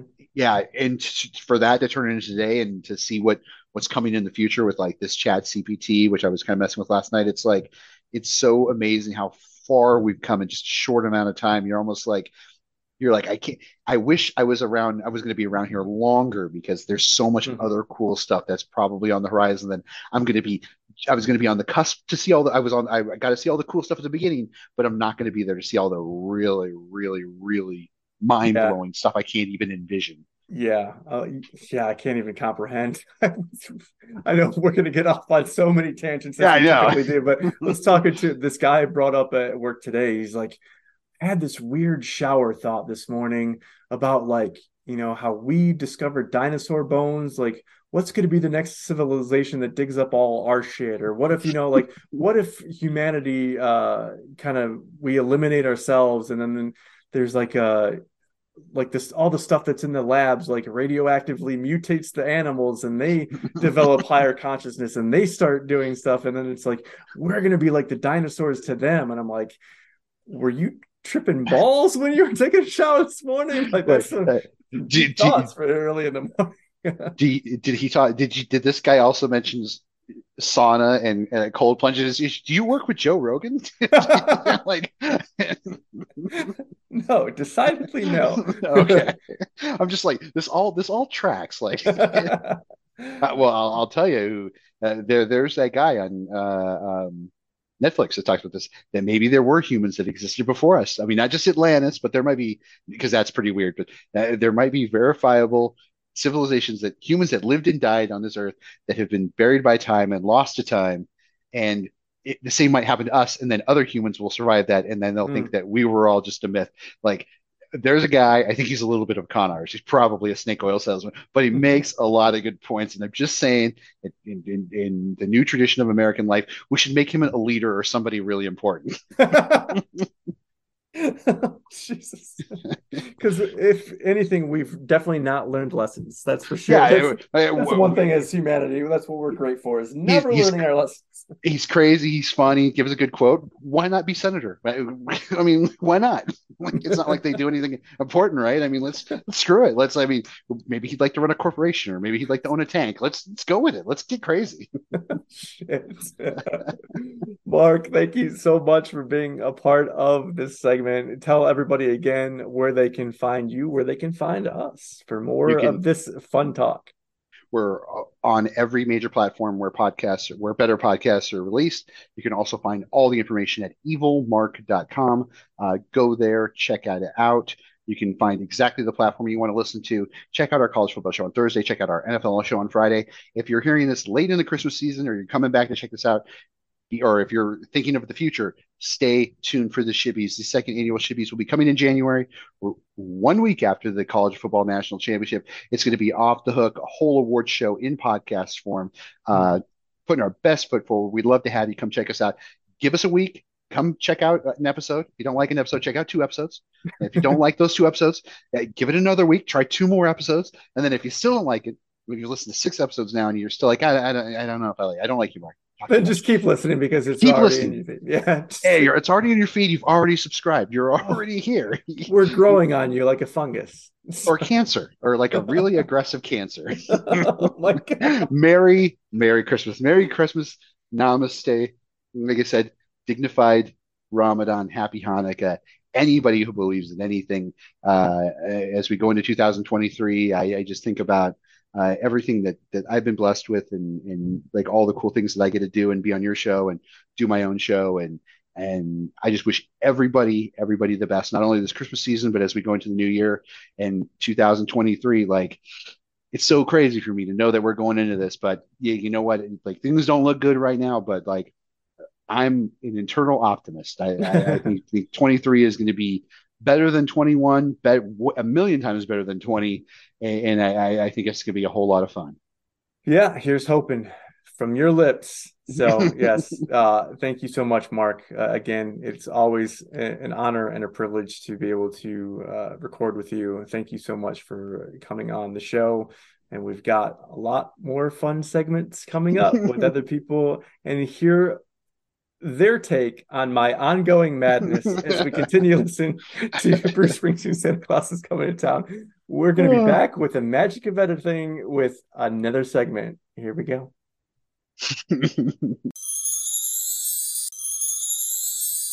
We are back with the latest segment in our Christmas special. We have Yeah. with us Jake and David. Welcome in, guys. Hi, thanks for having us. I'm really glad that one of us took the initiative here. Uh, man, talk about those last songs. Those were great, weren't they, Jake?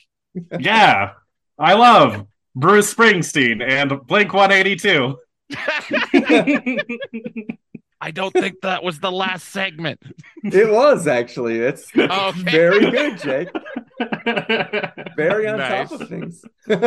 so, as we've discussed, there's going to be some sociopath that sees a Christmas special and is like, "This is the episode that I'm going to start with."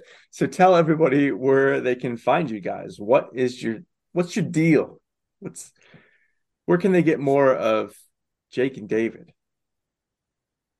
Uh, well, we have a Malcolm the Middle podcast, Life is Unfair, which frequently features Eric from File Under Entertainment, which is also where you can find us, talking about music in alphabetical order on File Under Entertainment. And videos last season. Yes. Yeah. Videos? Yeah, videos. Not Movie films. movies? Nope. They're not movie. Oh yeah, I didn't get to talk to you about that yet uh, today. Fuck. They're no longer movies. They're videos now. Okay. Because everything that's on YouTube is a video and everything's on YouTube now.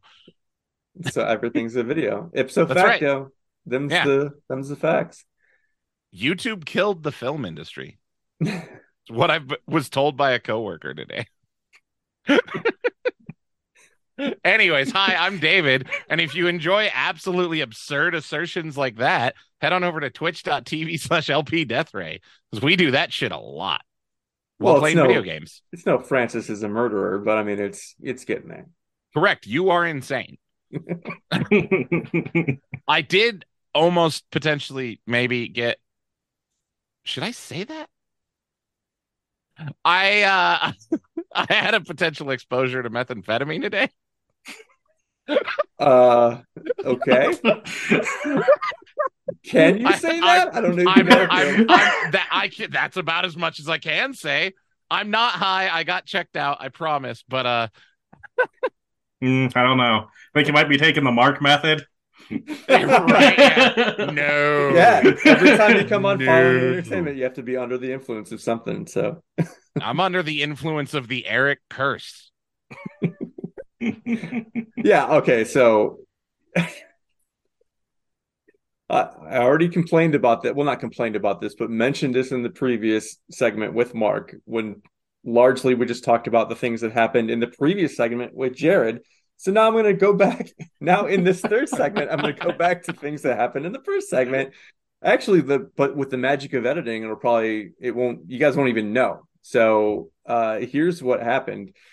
I was going through the list of stats for my song Bruce Springsteen's uh, cover of Santa Claus is Coming to Town, and there's a mention in there about that it was originally part of the Sesame Street compilation from 1982, but then he had done something. He tried to do some math to figure out uh, Sesame Street, like the dates between when it aired and and now. But his hotkey for OBS is the minus sign, and so he just when he was doing the subtraction stopped the recording and didn't realize it. So I just continued to talk, and he's like, um, the Eric curse is real. I was like, don't rope me into this. This is not I didn't press I didn't come there and press the button. You did that. That sounds like classic Oh. Eric Curse to me. Yeah. Yeah, So- yeah, that's that's uh that's really what it is. Yeah, it's like when he made me record with the wrong mic that one time. Yeah, or me that last time two times ago. Yeah, that, that episode that you weren't on where David did. Yeah, yeah. Oh my.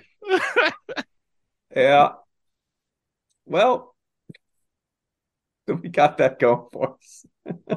so. Uh, so uh, I don't know which of these songs you want to go through first, but other than if you guys want to give the rundown of what you chose and why. I mean, sure, Um, but I don't, I don't know who you want to go first. It doesn't matter. Um, you guys choose. you seem like neither one of you is like really wanting to step up to and take the lead. So Oh no, I just there's a slight delay for Jake. So I'm trying to like give a momentary pause so that he can speak so we don't both go, I'll do it, you know. And then he pauses cuz he's polite and then Uh-huh. there's a delay and I pause for the delay so then it just ends up in eternal silence if one of us just doesn't decide to say fuck it, we'll talk. fair enough. Uh, why don't you go ahead, David? Okay. So, uh I, I was very tempted to go with uh my usual because the only two other songs on my like potential list were very like deep meaningful songs to me and very sad and I'd have been on here playing stuff that's going to make people cry and talking about stories that are going to make people cry. Uh, then I realized that I've done that for every single episode I've been on for this season. so I made the conscious decision to do something completely different because I listen to a lot of music. Um, and so I leaned into one of my other genres of music, which is uh metal. I love metal. Uh, and specifically, I especially love parody metal. Uh, and the group Psychostick. If you've never heard of them, they're insane. And they have amazing uh Christmas parodies. They also have legitimate like real Christmas music too.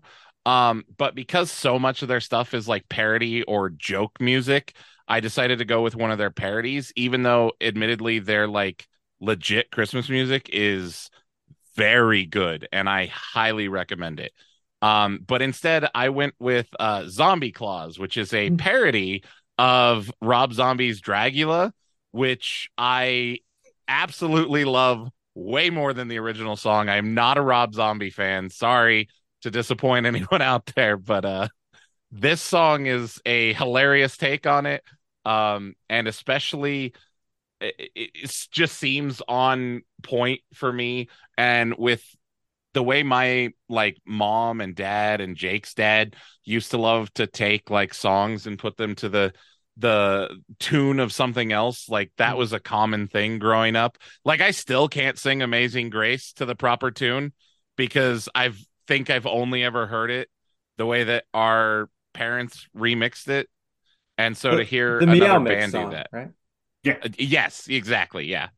um, but I mean, it, they do an amazing job, and it's it's funny, it's fun, it's festive, and it's something completely different than I've presented on the show to this point. All right, Jake, do you have any uh, knowledge or affiliation with the song that David chose? Uh, I'm familiar with Psychostick. That, Okay. That's about it. I've never heard this song. Not specifically this song. All right. Nope. Um, I guess um, without further ado, then let's listen to Zombie Claus by Psychostick. Here it is.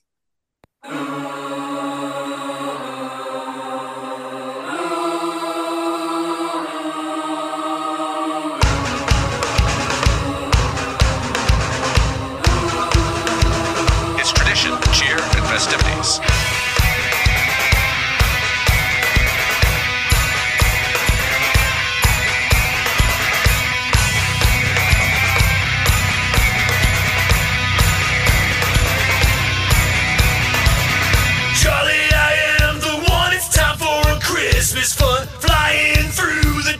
Trees,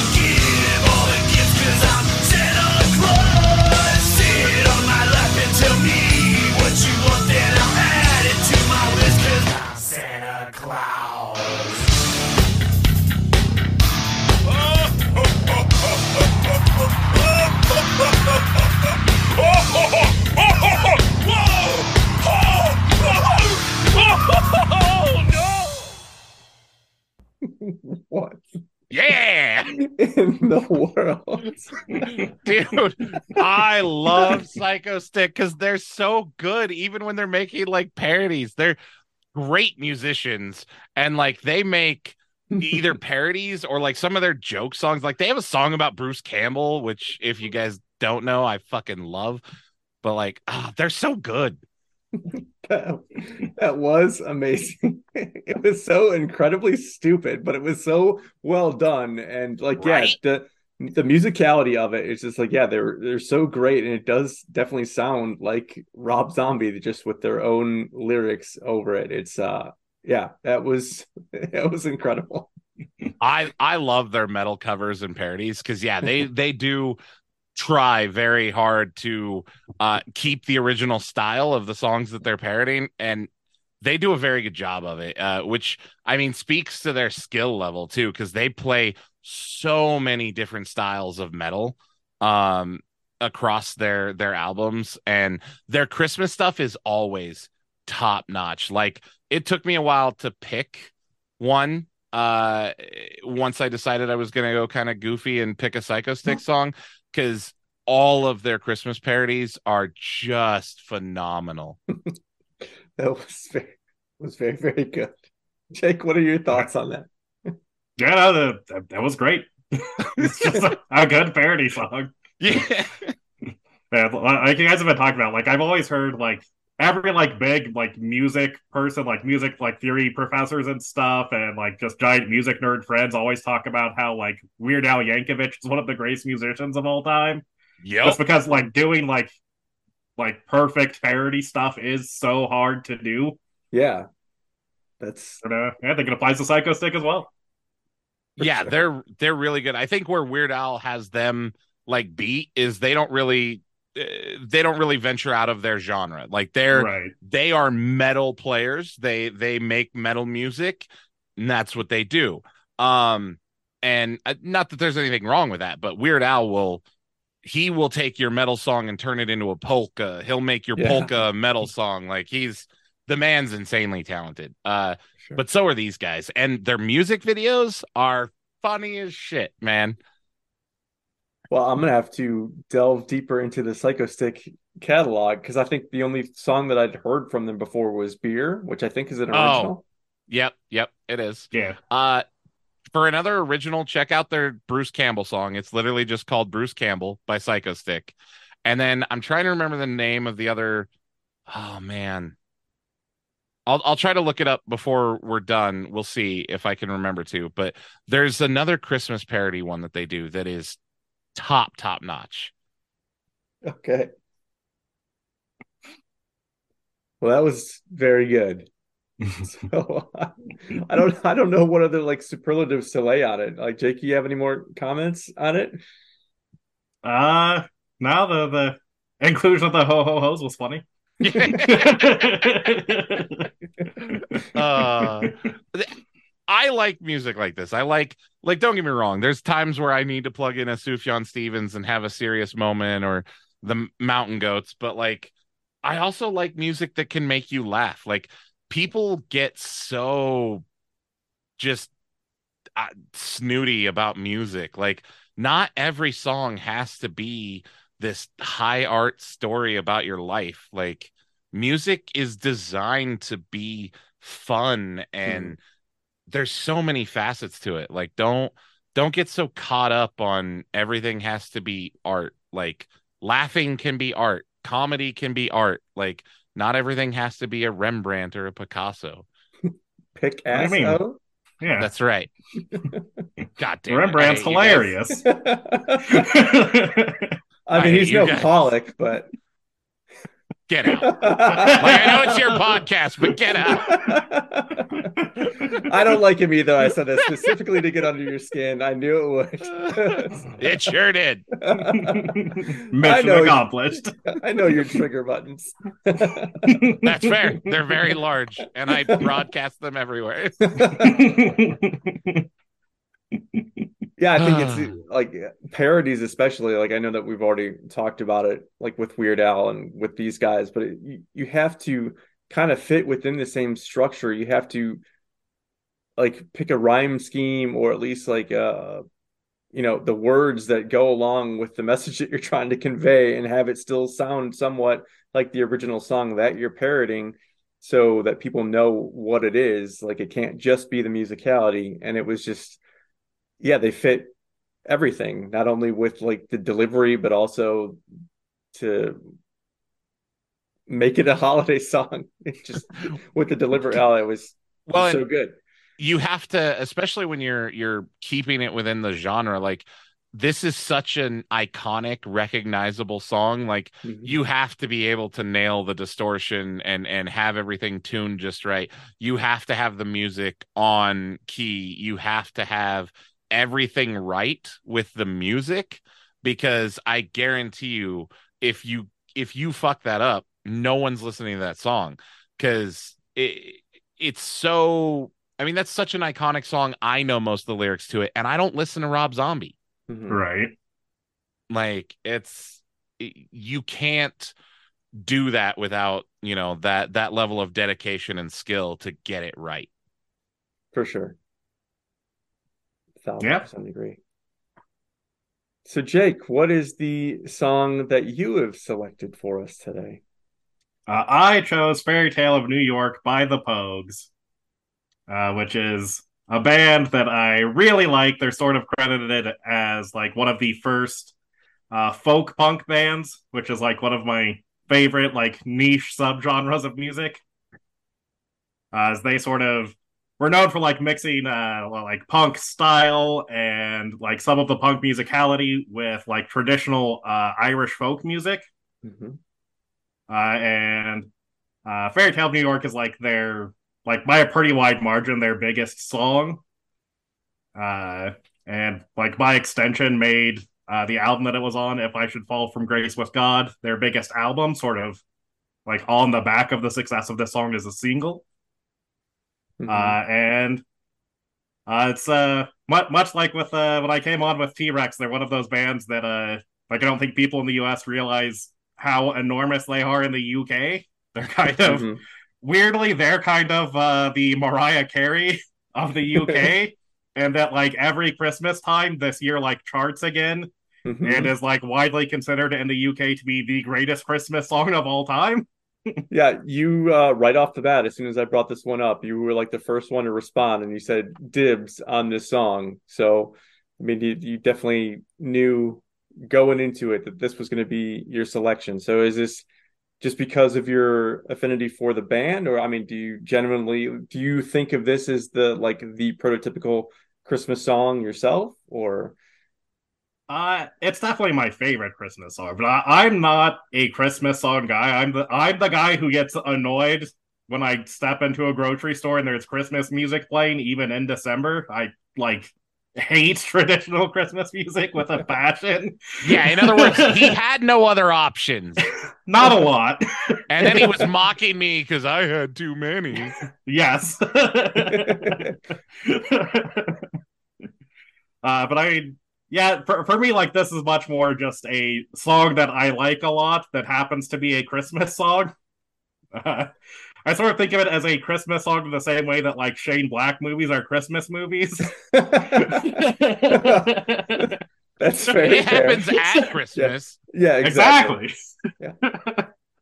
I was actually listening to a Veruca Salt song today in, preparation for our V episode that's upcoming, trying to get ahead for once and not be like waiting till like, hey, uh, it's we're recording this week and I still don't have an artist, so I'm getting on the ball.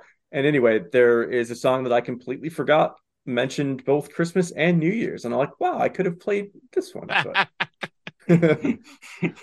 Instead, I'm just going steadily insane by listening to Bruce Springsteen Santa Claus is coming to town over and over and over and over and over again. So wow I know that feeling. yeah, just uh, going mad. I made the joke with the previous guys uh, about uh, that this is this whole episode is just going to be my descent into madness as I'm forced to listen to this. around here we call it groundhog day. I wonder why. Tell everybody, Jake, that isn't familiar with the, the madness that you've uh, levied upon yourself for this entire calendar year. Oh, uh, yeah, I've been watching Groundhog Day every day this year, and twice on Groundhog Day, and uh, Every that's day? that that yeah every day, and that's the only movie I've been watching. Uh, I similarly chose one TV show, one book, one album, etc., one etc. podcast Yeah, So, how many times have you read the book? uh, only once. I'm actually not even done with it. I, I've been like very slowly, like intentionally, very What- slowly going through it. Is it a book that you've read before, or No. was it okay? Uh, no, it's uh, all of the Marvels. Uh, I can't remember that author's name. All right. Okay. So, uh, David, do you have any notes or thoughts or feelings on Jake's song?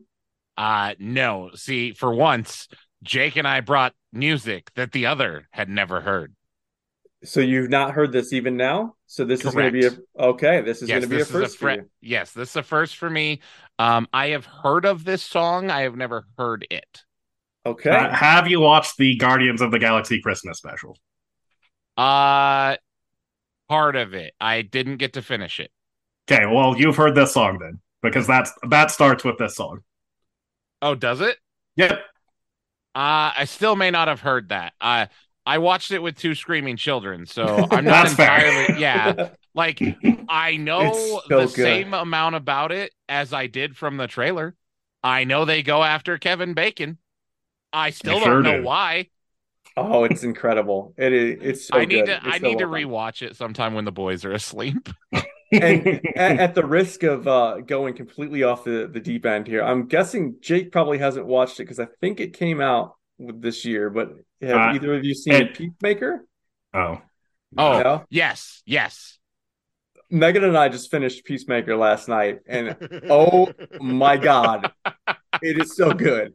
Uh it really like James Gunn and and the stuff that he influenced with DC has been really good. Have you seen his Suicide Squad? Yes, yeah. Oh, dude, so good. And Well, then didn't- I didn't think that the first one was so abjectly terrible. I mean, it's not a good movie by any stretch, but I think that it gets like The a lot like of undeserved flack. So it ruined the characters and the idea of the Suicide Squad. If you read the comics, the first Suicide Squad is asinine, uh, and and treats some of those characters in very poor ways. The second one embraces what Suicide Squad should have been, which is not a drama; it's a comedy. The Suicide Squad books are all comedies, even when they're very, very serious. it is a very good movie, and the show is so so amazing. I don't want to say Yeah. too much because Jake hasn't seen it, so I don't want to spoil it. But oh my god, I was just uh it was another one of those things I talk about all the time. It's like a broken record, just like my cell phone thing.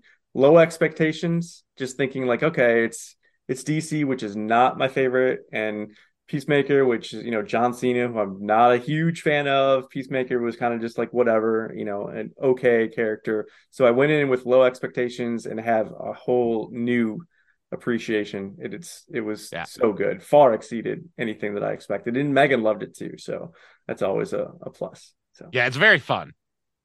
it is very not family friendly. Don't watch no, kids. no, absolutely not. It's Deadpool fun, not you know, WandaVision fun. oh, but it's it's even raunchier than Deadpool. I mean, Oh, like yeah, yeah. So, all right. Well, before we get off on more superhero talk, which we can talk about at length, uh, we should probably Start a superhero podcast and bring us on. We'll talk about it every day. Um, I'm going to be wrapping up my season, and you guys are very soon going to be wrapping up your, uh, you know, Malcolm in the Middle rewatch. So I think we're both going to be in the market for, and I would love to be able to record with you guys more. So that's something that maybe we should talk about. But in the meantime, let's first listen to Jake's song. He's been waiting so patiently for it.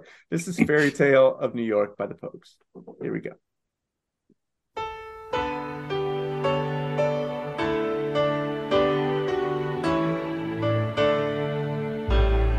Was Christmas Eve, babe, in the drunk tank.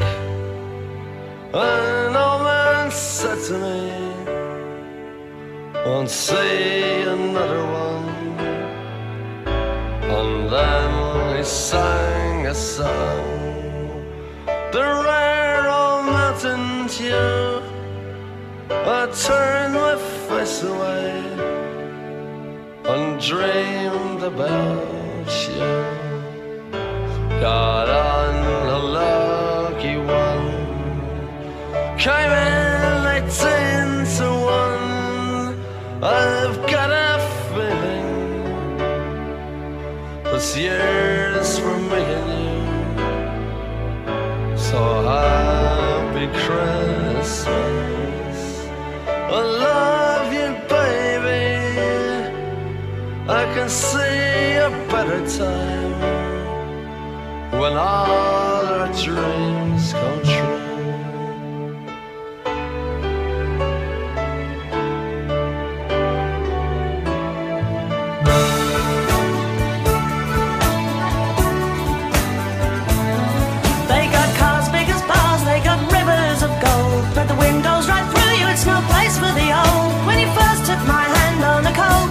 a cold Christmas Eve, you promised me Broadway was waiting for me. You were handsome, You were pretty queen of New York City. When, When the band finished playing, they held out for more. Sinatra was swinging, all the drunks they were singing. We kissed on the corner, then danced through the night. The boys of the NYPD choir were singing, Go away, babe. And the bells were ringing out for Christmas Day.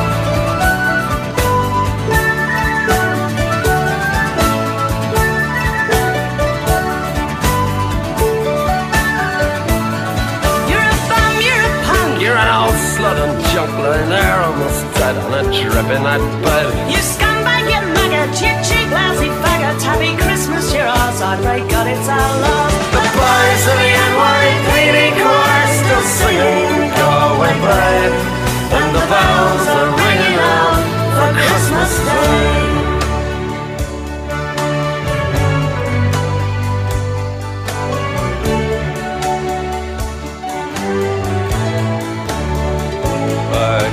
Been someone. Well, so could anyone. You took my dreams from me when I first found you. I kept them with me, babe. I put them with my own. Can't make it all alone. I built my dreams around you. The boys of the NYPD choir still singing, away, babe. And the bells are ringing out for Christmas Day.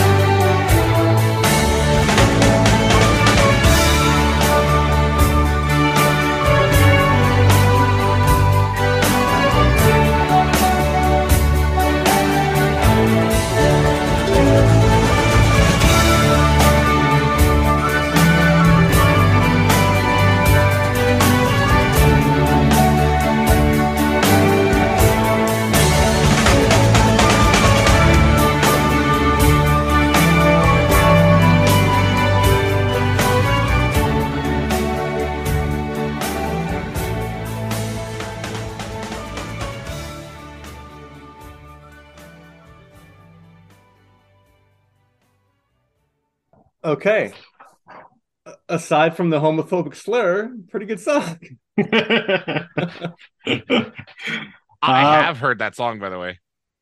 I, I figured. I, I recognized it halfway through, like Yeah. because Ryan and I went on a huge Celtic rock, Celtic punk. I just had never heard of the Pogues. Like I didn't know.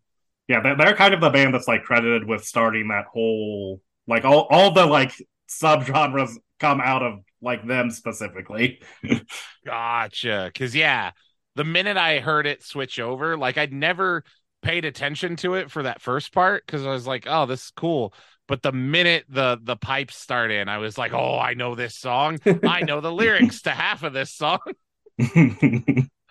Fair. but uh yeah, as uh, Eric alluded to that there is a the, the homophobic slur in there. The, this song is also like very famous as like a uh point of like censorship. It's like gone back and forth. Uh, initially the like controversy around it was that they use arse. Like that that was the point of contention when it was first released. Like BBC had made them change it to ass, which is less offensive in the UK. Uh, then uh, later on down the line, uh, the use of the word slut, like in the 90s, like came under fire and they like started changing that lyric in radio play. That uh, the most recent one is the uh, use of uh, the, the word faggot, uh, which uh, like they for like a year censored it, the BBC did, and then uh, like went back on that as well. Uh, as the the uh band like that that that was the only one that they like dignified to respond to because they were like this is like a like fairly serious thing Mm-hmm. uh, but uh, their sort of defense of it was like that's uh, this is a song about like two scumbag characters and that's the way scumbags talk Uh, I mean, fair, but I mean, like, arse and whatever, like, for there to be an uproar over that is just like, but then they're perfectly fine with with the the F word. Wow, that's um. hmm. It doesn't surprise me, unfortunately. I mean, realistically, like it was kind of an accepted term even in the US for a very long time. I mean, when you look at when this was written, I I still remember no one batting an eye at it in the early 2000s. Yeah. You know what I mean? Like so it, it does not surprise me that it took forever for them to be like that's the problem with this song. Yeah. Well, it's like what we talk about too. Like even in the case of Malcolm in the Middle, I mean, the early 2000s, that was like a sitcom trope. Was like the running joke was just someone being gay. And it's like, oh, that you know, that's how you could really zing someone. Is like you're gay, like zing. Like I'm glad that we're you know past that as a society, but um, wow, it took yeah, it kind of iffy. I mean, yeah, that's very true, David. We're not fully there, but certainly, you know, in the past 20 years, we've made leaps and bounds from where we were for sure. So, Yeah. hopefully, in another 20, it'll be just no one will even, you know, bat an eye about like your gender pronouns or your sexual preferences. Who gives a shit? How does that affect, you know, them or whatever? So, anyway, back to the the music. I'm I'm getting off my soapbox.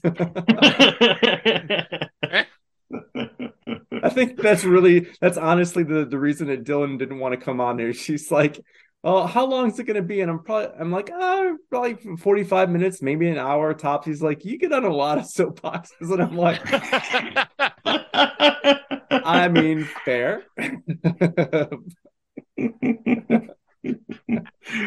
Uh, that's what I love Your about show. Jarek.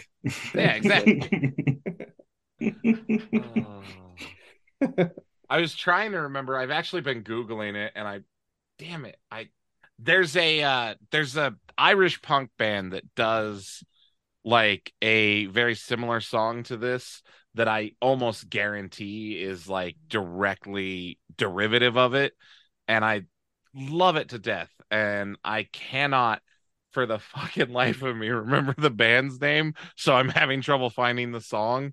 Uh, uh but yeah the minute i heard this it, it reminded me of them and and took me back to there was a period of time like six months where my brother and i like just listened to like gaelic punk and gaelic rock Well, uh there have been a fair so- amount of covers of this actual song. I think Dropkick Murphys have done it. I think um I can't remember other ones off the top of my head, but when that's why I asked for Jake's uh, specification on whether it was the original Pogues version or one of the covers because Spotify's got a ton of them. So. Oh i can only imagine. I mean most of your like super irish songs like these bands have all covered like uh finnegan's wake. I mean everyone has covered that uh and for good reason. It's a great song. But But I think this one too, they're trying they're just doubling down on the fact that it's not only is it an Irish or like a Celtic Gaelic song, but it's also a Christmas song. I think there's some like uh with Santa Claus is coming to town, which is my selection. I was saying like over 200 artists, 200 different people have put their spin on that song. So it's just like there's only so much Christmas music. So I kind of agree with Jake's point. It's just like uh, like in December, I don't get too bogged down with it, but it's just like around here, there's a, a rock station that the day after Halloween, they start playing Christmas music. It's like November the 1st is way too soon for that. Like once you get into December, I agree. Like, okay, that's fine. But November 1st, like you haven't even hit Thanksgiving. once the turkey's done santa claus starts to come that's the rule okay Yeah, that's fine. After Thanksgiving, November the 1st, like All Souls Day or All Saints Day, we shouldn't be hearing Christmas. music. Listen, you can't remind them that it's All Saints Day because then they'll be like Saint Nick. It's his. Yeah, Yeah. you gotta, True. you gotta, you can't give him a loophole, Eric. That's very, very true. Oh, Oh, yeah, uh, but it's it's just too much, and so it's it's everywhere, and you just start seeing that they're ripping down all the pumpkins and the ghosts, and they're putting up Christmas stuff. It's just like, oh my god. Well, while while we're uh, talking about the uh, sheer amount of Christmas music, a little piece of trivia for this song is it was made uh, essentially as like a bet. Uh, because uh, Elvis Costello for the the folks for their first couple albums was their uh, like producer, and uh, he told them that they could uh, never produce an original Christmas hit, which they uh, like like took up the challenge, and uh, this song was actually took them like three years to put together. Uh, it was like uh, one that they like really struggled to like make, but uh, they, they essentially made it like to spite Elvis Costello, which is very funny to me. Especially that it became such a huge hit in the UK is very funny. Oh yeah. yeah well but if he was con- if he was still their producer when like I, i'm sure he reaped the benefits of it too so it's just like Wow. they got they got one over on him that they were able to do it but he's just like i still produced it i'm still making bank off of your guys uh you know Well, that's the thing, Eric. Joke on him. They had a falling out, and he wasn't their producer when this Really? song came out. Yeah. wow Uh, yeah, they, they uh, not only was he no longer uh, like their producer, but their bassist actually was like married to Elvis Costello, and like it kind of broke up the band. She like left the band because they like got into like a big fight with Elvis Costello. no shit wow Yeah, she was she was actually supposed to be the uh, like female vocalist in this, but they had to uh bring in I can't remember the the lady that they used, uh, but they brought her in like to replace her. well i think it's the lead singer's wife or maybe sister they have the same last name so i thought it's Kirsty MacColl Uh, I'm not sure. i guess we'll never know No, nope. say I'm, I'm googling it right now, and I'm not finding any answers. So I, I know she's not his wife. I think she was like married to maybe like their second producer or something like that, actually. Because I know she she's like has her own like separate career and was Hmm. like fairly successful in her own right. Well, I'm Right. guessing that's. I mean, it could just be sheer coincidence that they have the same last name. Like, I mean, all the mix Yeah. and max, you know. there's a, there's a lot of. wow. Hey, I am a mix. Well, I mean, it's not.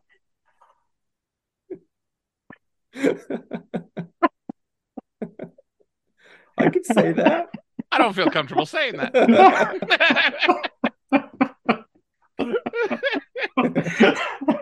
is, is the Christmas episode going to be the file under episode with the most slurs? Apparently, holy crap! See, I wouldn't say that that's a slur. It definitely is.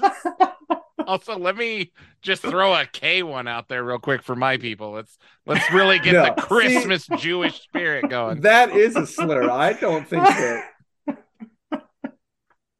So is I don't know. Mick, seriously? yes. What do you think they? Oh God, bro, do you really not know? No, I really don't. Oh yeah, no, that's like a huge like that was like the slur for Irish people, especially on the East Coast during like uh all of the like um uh, Irish internment stuff and the mafiosos and all of that. Yeah. I had no idea.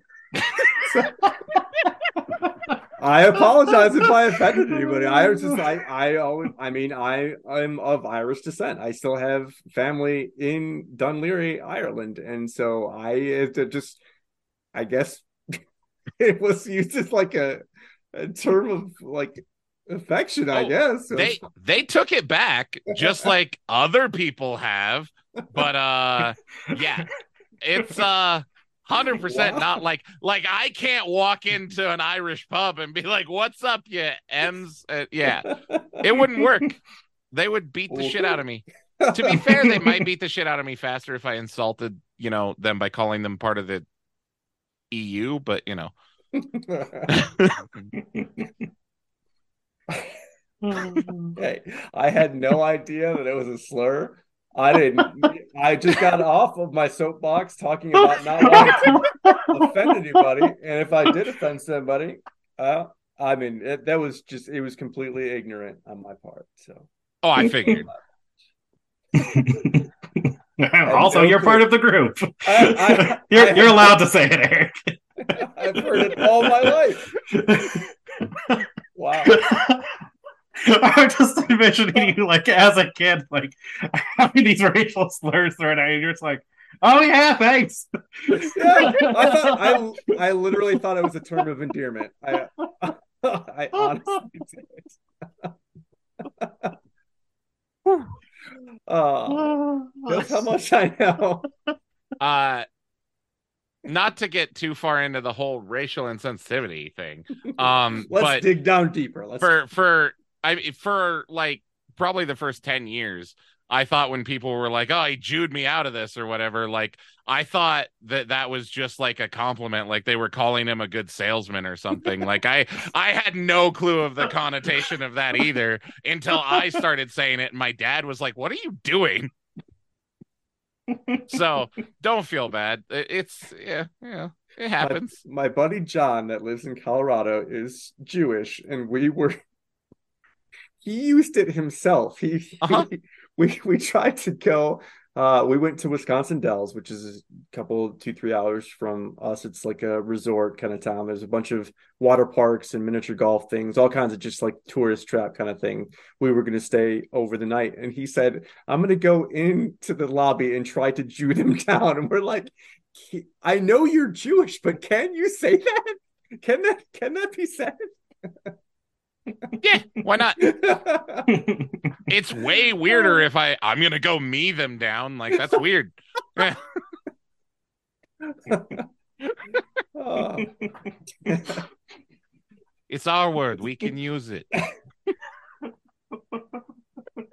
oh, Uh, uh, I feel like I need here. to now to go get my like talit and kippah. I need to, you know, make myself holy after that joke. I gotta go stand in a corner and pray, or my dad's gonna Yeah, disown me. How did you not bring a Hanukkah song? Or are there like, the only one? It was the, the Adam Sandler bullshit that you didn't want to spew on the Listen, no, no, no, no, no. Listen, I thought about bringing something like "Aten not not the Torah, Aten not not the Torah die," you know, something like that. It's good Jewish.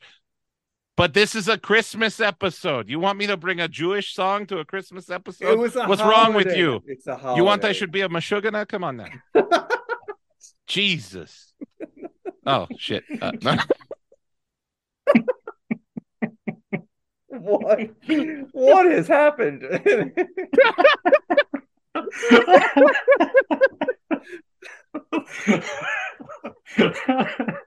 Oh, I, I'm recording with Jake and David. That's what's happened. Listen, you, You want it did canceled for Christmas, right? yeah, you did bring two Jews on to talk about Christmas. To be fair, this is your own problem. Oh, all are welcome. Especially the mix, apparently. Oh my god. Oh, that's the, that's the last time I'll say it. That's Oh, oh my god. Oh my god. Damn. Oh. okay. So we still have one more song on the docket. It's Bruce Springsteen's Santa Claus is Coming to Town. And as the listeners are well aware, this is I'm gonna hear the song for the umpteenth time now, not only in paring down the music, but also in multiple segments before this. So this is uh yeah, it's uh it's Bruce Springsteen Santa Claus is coming to town. Do either of you have any uh notes or thoughts or comments on this song before we get into it?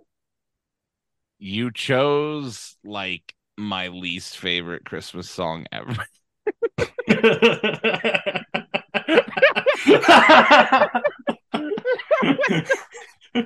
minute I saw it on the list, I went, no.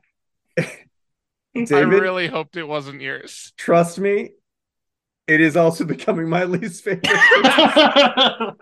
so it probably for the same reason it's mine um eh, working retail his version specifically everywhere dude In his and all country music song like country Christmas songs cannot stand because I have worked in retail stores when I was younger and I they just beaten to death. I can't Yeah. even Johnny Cash Christmas renditions I can't do anymore. And I love Johnny Cash, man. Ugh. Fair. That is that is a fair assessment indeed. It's just like, well, like I was saying, there's only so much Christmas music out there. I wanted something that was maybe a little bit different. I don't have the same experience like you know working retail to have it, you know, just be completely inundated with the song. I mean, just me listening to it multiple times over the course of doing the show is dr- enough to drive me nuts. I can't imagine having to hear it, you know, 10 12 times a day or more, that would just be, yeah, that'd be definitely enough to put you off of it for sure. That sounds like a nightmare. Hey, let's keep that nightmare going by listening to it one more time. How about it? Bruce Springsteen, Santa Claus is coming to town. And we die a little bit more inside. So there was a lot of head bobbing going on there for a song that we all despise. what what the hell? I mean, Oh, that's Well, my favorite Christmas song now. Watch- Watching you and David die inside listening to it, I finally understand Christmas. I, that song is two minutes too long. Two minutes. That that song is four minutes and twenty five seconds long, and I think it's about four minutes too long. What are you talking about? Uh he does dude, Springsteen's voice makes the creepiest Christmas song sound creepier. what? Please explain. I mean, I'm not saying that you're wrong, but please uh, clarify. Because here. now the person singing it sounds as creepy and raspy and criminal as Santa Claus is described here. criminal. What? Bruce Springsteen? Yes, dude, his voice in this song, I cannot get over it. It just something about it makes this like I have always been a little creeped out by this song because of the Santa Claus thing. But Springsteen's voice just makes it worse. Okay. And you said that my theories are out there. Now you're talking about Santa Claus. This is not my theory. This is a universal thing. Like, look at it up. Santa Claus is, is a creeper. yes. Well, I mean, it's like watching you the while number sleep one is- joke. That is a little odd, but Yeah, yeah. We're telling children he sees you when you're sleeping. Mm. I've lived in some neighborhoods where you had to wonder if it was Santa Claus or your neighbor Tommy. Um like just saying. Like really, I lived in a neighborhood where you'd have drunk neighbors just try to climb in your window because they thought it was their window. Oops, That's why you had trailer. razor blades on. Yes. But uh I don't know. I just something about I hate the song. uh, and, and then you could just take down the Christmas stockings to use as a tourniquet when your hands are all bloodied and you know from the the razor blades. Yeah, they just Yeah. use the the stocking tourniquet. Jake's died over here. I think we broke him. we we broke Jake. That's when you know that he's re- and he's really laughing when he makes no noise when he's just convulsing. that is true. yep. Oh, The quieter Jake laughs, the more real it is. fair. That's- I, I don't understand that the like I understand the like this song being creepy thing, but uh I, I do not get the uh Springsteen voice creepy thing at all. So like I- listening especially like listening to that song in particular, it's like, man, Bruce Springsteen just seems like a pretty lame dad. like I that's think the that- vibe I get from this type of Bruce Springsteen song. Yes, that totally tracks. What I don't understand is like, well, there's because there was talk about this. Uh, yes, listener, I know you've heard this multiple times already too. There was an article that was, when I was doing research about this that was from New Jersey, so they admitted that it was like blasphemous and sacrilege, but they said how horrible the song that it was because it says that he sounds like he's constipated. Now, this was young Bruce Springsteen. Like, I can understand him wheezing and being out of breath if he tried to do this, uh, you know, as a uh, as a closer to one of his shows now when the man's what in his 70s but this was young bruce springsteen this was in the 80s i want to say this is 1982 so i don't know why he was so wheezing and out of breath at the time when he was doing this I mean, that, that- that's the end of a concert. That makes sense. Yeah, I mean, Yeah. he's been doing a lot of he's been doing he's a lot of stuff. Yeah, to give him credit, he has like a pretty high energy performer Yeah. too. that is true and those are like some marathon shows we're, we're typically going like three hours plus so. Yeah. Yeah. And it takes a lot of energy to sound like that much of a creepy dad.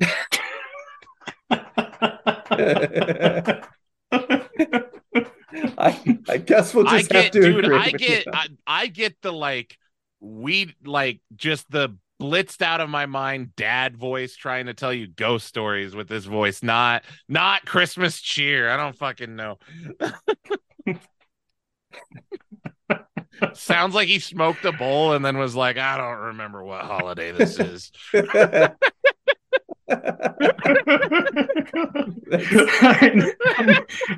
Maybe that's why I got such diff- different reactions, David, because that's just my dad or any of my dad's friends growing up. Oh. I guess that's why that's what I associate with ghost story voice too, because he's the Yeah. only one who told us those. So did did you guys ever get that for like Christmas? Because apparently, uh, what what song is that? One of the um Christmas songs has something about like ghost stories in it. Is that a thing that your family ever did? Like tell ghost stories at Christmas? no. Not my not mine. the Nah. Christmas Carol, the Oh, ghosts yeah. of like Christmas present and past and future. Yeah, but I, Yeah, I don't yeah, think that I That- don't remember that- what song it is, but it. it. talks about like Christmas ghost stories, unless it's referring specifically to Christmas Carol. But I mean, probably. Yeah. The Christmas yeah. Carol is like why Christmas is a big holiday. Yeah, It was the equivalent of like Labor Day before that story yeah, in the United States. Yep, that is true. Actually, So Mark brought up a pretty interesting thing in the last segment talking about um like favorite traditions. What's do you guys have anything from like childhood specifically that like your family typically did around Christmas or, or Hanukkah or around the holidays that just really kind of sticks out as to make it memorable? Well, like all of there, there were like Christmas traditions from like being a kid, but those kind of uh like around 12-ish kind of well, it was like a very tumultuous period as a so I've mentioned before on the show my parents were both like drug addicts for like most of my life.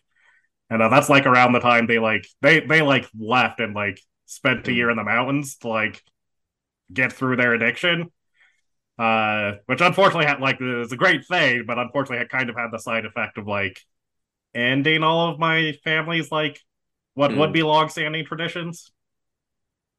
So there's like a, a weird divide for for that kind of thing for me. But like as a kid, it was like uh like especially when I was like younger, it was like a big deal. We would, we would like usually sleep like all of the kids would like sleep under the Christmas tree like like the night before. Trying to catch Santa or something? Yes, that, that that was the idea. nice.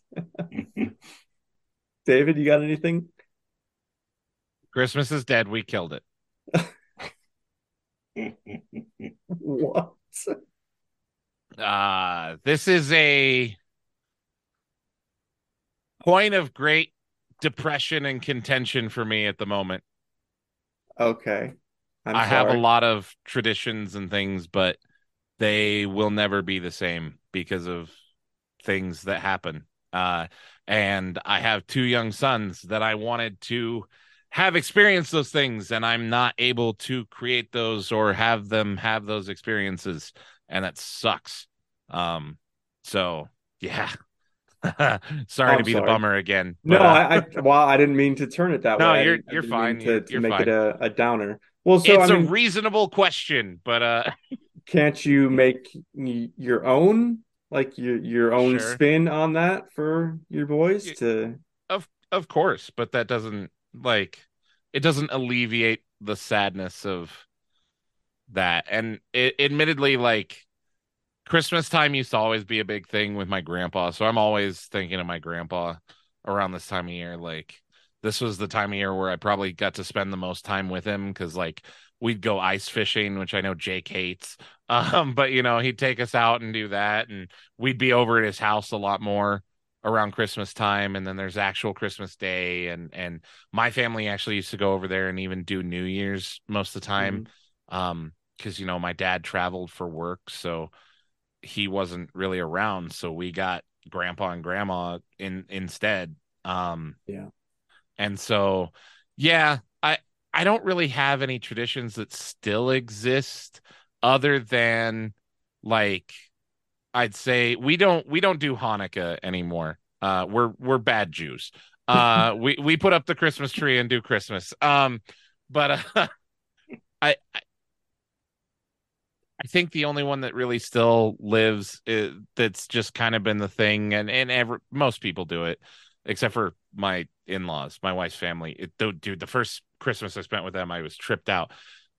We wake up early, like that's always been the thing, and like the the kids wake up early, and then you go get dad up, and then you go and you make a pot of coffee, and because mm-hmm. the rule was you can't wake mom up until the coffee is done and served, and so we always have this one big toy for each of the kids and it's unwrapped and assembled and it's the it's the santa gift you know it's the mm.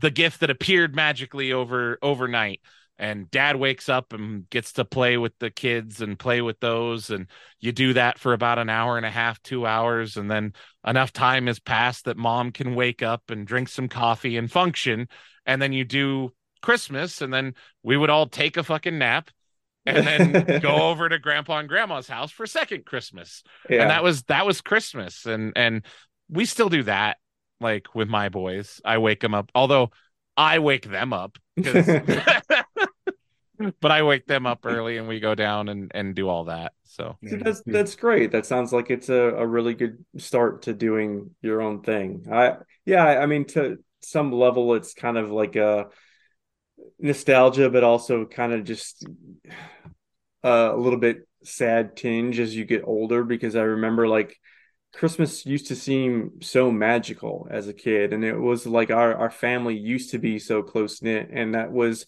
the time when you know we're out of school, and I did get to spend so much time with my cousins who I was so so close with growing up, and and still am now, you know. But we're all adults living our own lives with jobs and you know and families and whatnot, so it's like it, it just gets difficult. We make a a pledge to try to get together at least you know like once a month to hang out but once a month you know so you see each other maybe you know maybe 10 times 12 times a year if you're absolutely lucky and christmas used to be a time when we would just spend like an entire week together nonstop so much to the point where you hated each other by the end of it but it was so great. And now it's just like yeah it just christmas has lost a lot of magic. Thank you. Yeah. The- the- Aw. it really has. I i i agree. Like we used to be the same way like we would uh every single one of the grandkids and any of the great grandkids and stuff like we all were over at my grandparents house we all decorated their tree together and stuff and you know we didn't do that this year or last year i think or it, it Definitely not the year before, because the year Yeah. before was like no, no one get near anyone. Yeah, so it- yeah and it's just like it's it's rough because it does seem like some of that and you know as a parent you get some of that back because you get to see them um sure. but you also i don't know like i want to be conscientious and not teach my kids to be like super materialistic either so i don't know it's growing up sucks it really does. Like, well, it, it feels like uh, another reason that the, there's less magic is because we haven't even decorated for the last couple of years because we've got the dog. We have these gigantic dogs that just take up so much space, just in and of itself. And it's like now, like that's where where we would put the tree is where their dog bed goes. It's like now we would have to sacrifice one of their beds to put the tree up. Plus, I have no idea how they would even react to a tree. Like, would they be trying to eat it or destroy it? So it's just like we haven't even decorated. Uh, it so it's just like every you see everybody and we haven't put lights up on the outside of the house or anything either it's just like we must look like the biggest scrooges in the neighborhood because like everybody else is decorated and That's one thing. My my wife will do all that stuff and like she always decorates and we put up the tree and you know the boys love it and like yeah, uh, you you have to find something. Like even if I mean when I was down south, dude, I think that's really where like a lot of the nostalgia I think came in and why it became such a bummer that things changed so much since COVID for me is not only did I like I missed that for seven years because Christmas down south was nothing like what I was used to. Like they didn't have big family get-togethers. They had, you know, nobody was up before 10 a.m. Like what what the fuck are you guys I doing? mean, they're they're right Uh, on that part. Shut up, Jake. Uh, you're just mad that we wake you up. Yeah, it sucks. I have coffee ready. It's the rule. Yeah, yeah. hmm. Jesus. but like I've literally that was the first time I'd ever in my life done the Jewish stereotype. Uh was down south. We had Chinese food and went to the movies. And I went, "Oh fuck."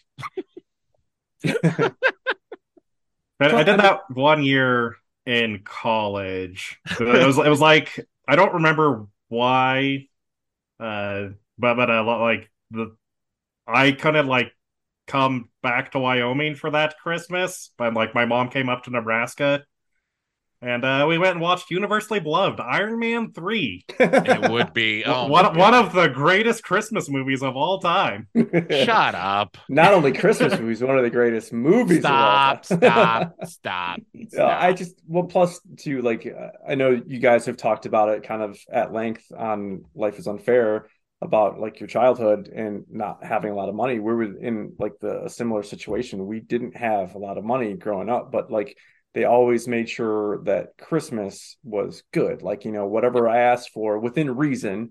I would typically get because I got like nothing throughout the entirety of the year so that they could, you know, kind of save up and afford to have a, a nice Christmas, which was always great.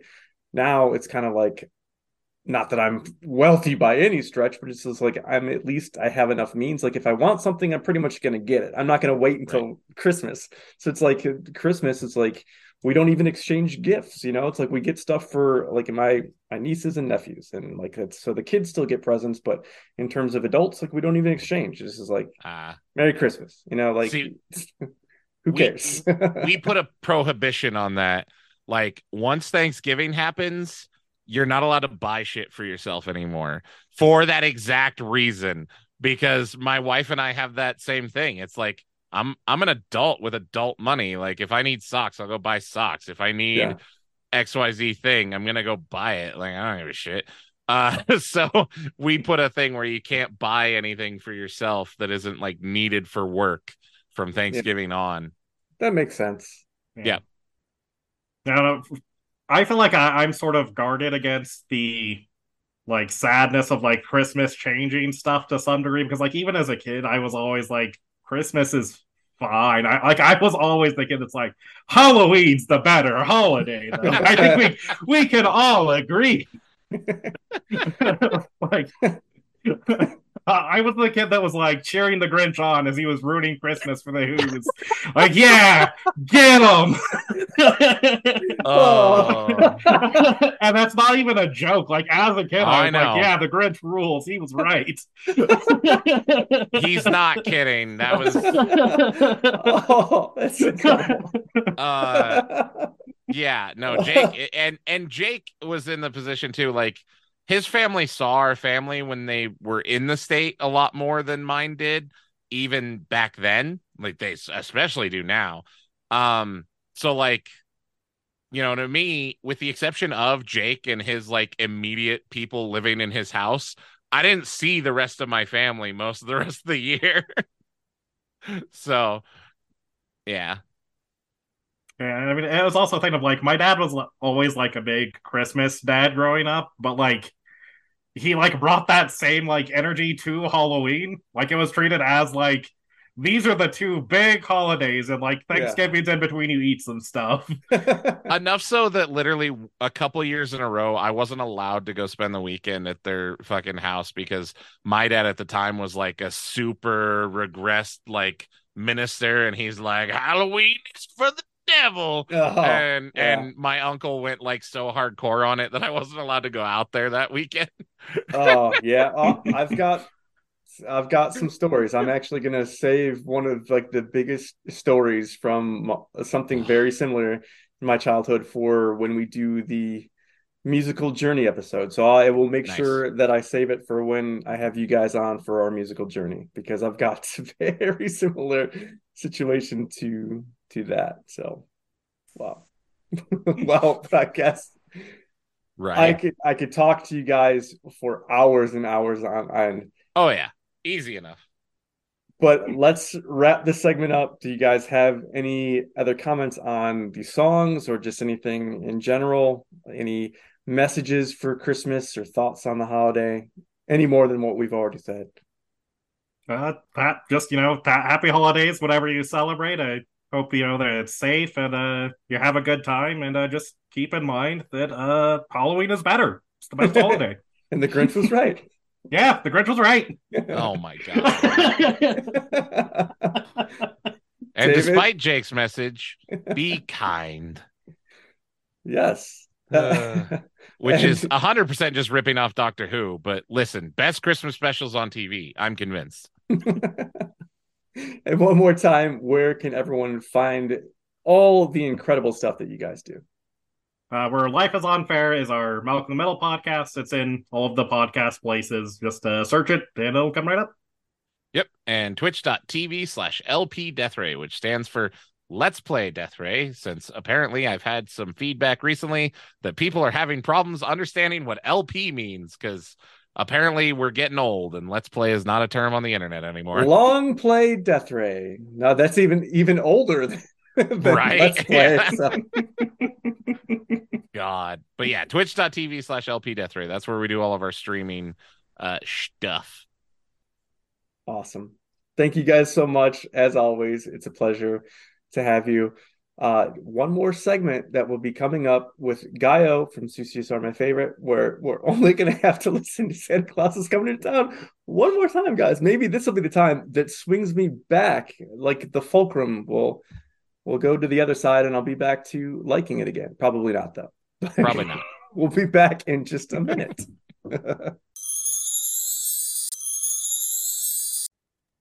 Welcome back. This is our final segment where we have Gaio, previously uh, on from several episodes, which you'll recognize. There was I and J, and um, you were also on for P, right? So Gaio, this is, I mean, we've I made the joke in all of the segments previous. This is a holiday episode, so no doubt this will be the first episode for some people that are just gonna start off their file under entertainment adventure with this special episode. So anyone who hasn't heard about you and what you're about, give us the rundown.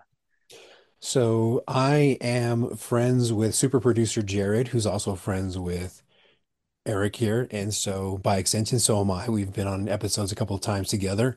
And I have my own podcast. It is Suicides Are My Favorite. I'm a chivalrous chauvinist. I talk about life, dating, and uh, sex advice because I'm a former sex addict.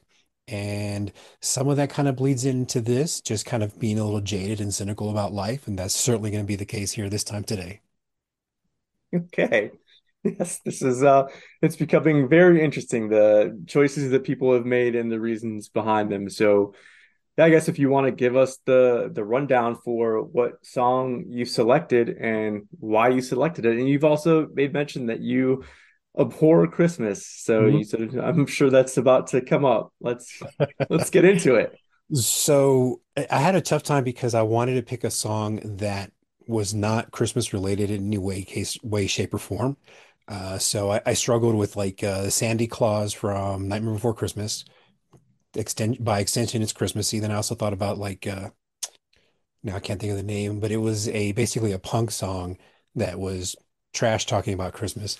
And I'm like, no, it still says Christmas. I just abhor Christmas so much that I don't even want to hear the word Christmas. I don't want, I don't go shopping as little as possible to not hear any Christmas music.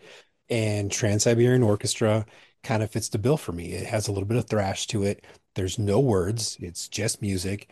And if I recall, this is gonna go back to like a little bit of gamer stuff.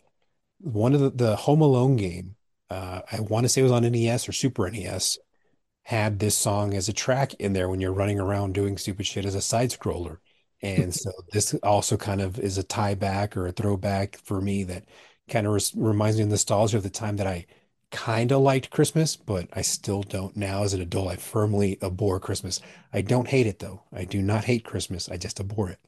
Okay, so uh is there I don't know if it's like incredibly personal or if it's something that you want to get into the reasonings behind it or Yeah, I, I got three. I'll try to keep them short. Three reasons why I abhor Christmas. I don't hate Okay. it.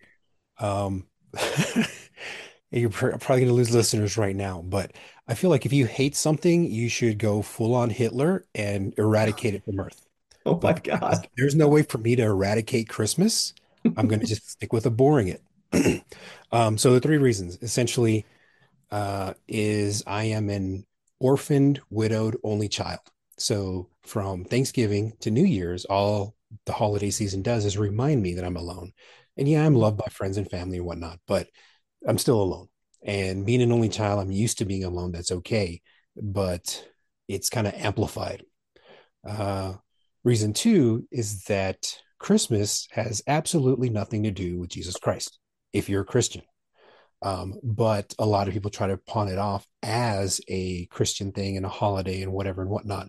But there's a whole lot of history, and it has, and JC's birthday is not on December 25th. In case you're grown up, I'm I'm sorry to burst your bubble, but JC was not born on December 25th.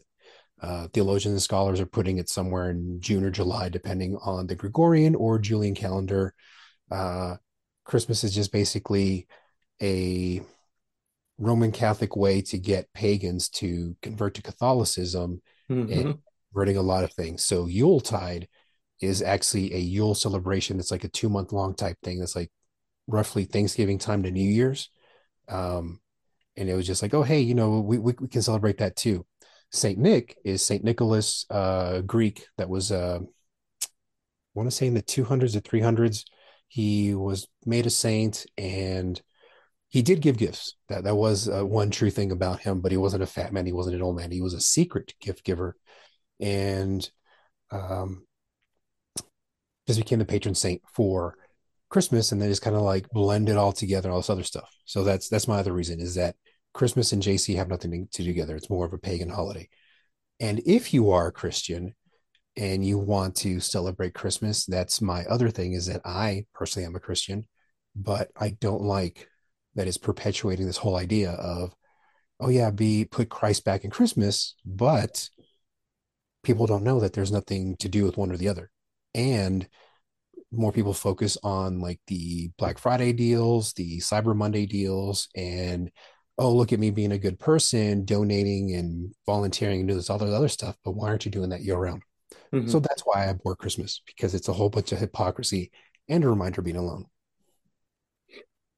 Fair enough. I mean, I think it's all spot on. I mean, we live in a, a capitalist world, so I mean, regardless of whether they want to say Jesus is the reason for the season, I mean, at the end of the day, it's all about the the, bottom line. So, uh, for sure, I I totally yeah. I think it was uh was it Saturnalia? I think was like the the pagan holidays that kind of got co-opted into Yeah, there's a few of them that kind of got merged in. So there's Saturnalia, there's a winter solstice, uh, there's the Roman something something unyielding sun, and it was appropriated to do. And the, the 25th is uh, the something something unyielding sun that was a Roman uh, Empire celebration.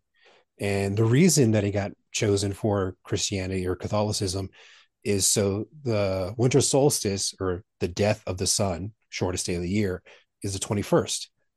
Christ was risen three days later. So add three to that would be the 24th.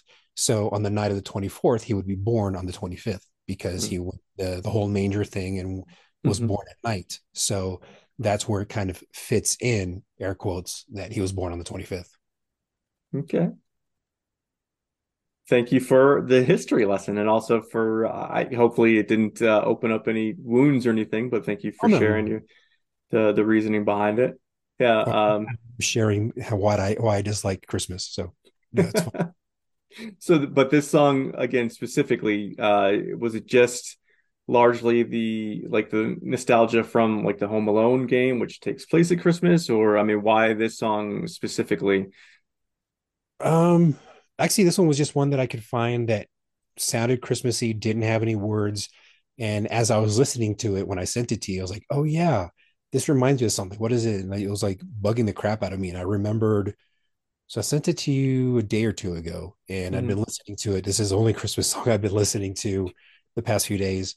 And I was like, this reminds me of something. It finally, it finally dawned on me that it was the Home Alone game that came out. So very cool i mean are you ready to listen to it do you want to do you have any more information about this song in particular or should we just No, give it a listen uh, I've actually seen gone to see Trans Siberian Orchestra like two or three times. Just uh kind of one was a family thing, and the other one was trying to keep up with the family tradition with my son that he liked the Hmm. the concerts. Like, okay, fine, we'll go again. They were here. We got free tickets both times, so why not? yeah i can't pass that up Yeah, All wouldn't pay to go see something during Christmas time. all right let's give it a listen to uh what it's how, what's the actual word a mad russian, Mad Russian Christmas something. Instrumental by trans-siberian orchestra. So here it is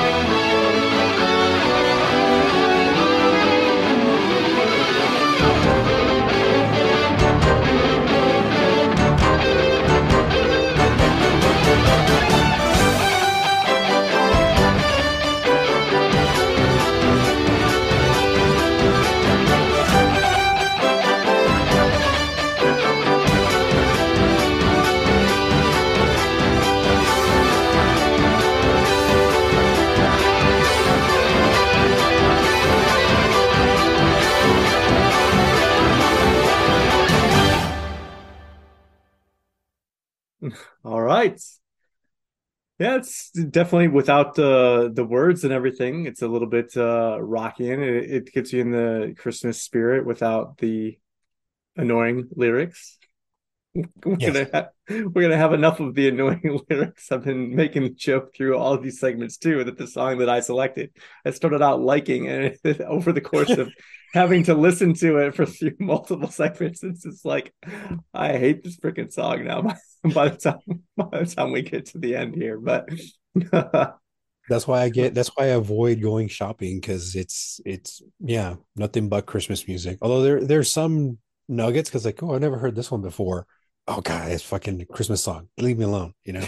But yeah, well, there's just uh, this is another thing that I know that the listeners are about sick of hearing it because of like the same stuff gets brought up in all these segments. But I mean, I think I've said like through all the segments here, there's only so many Christmas songs, and like every artist has to do their interpretation. Like my song, Santa Claus is Coming to Town, has been performed by over 200 different artists.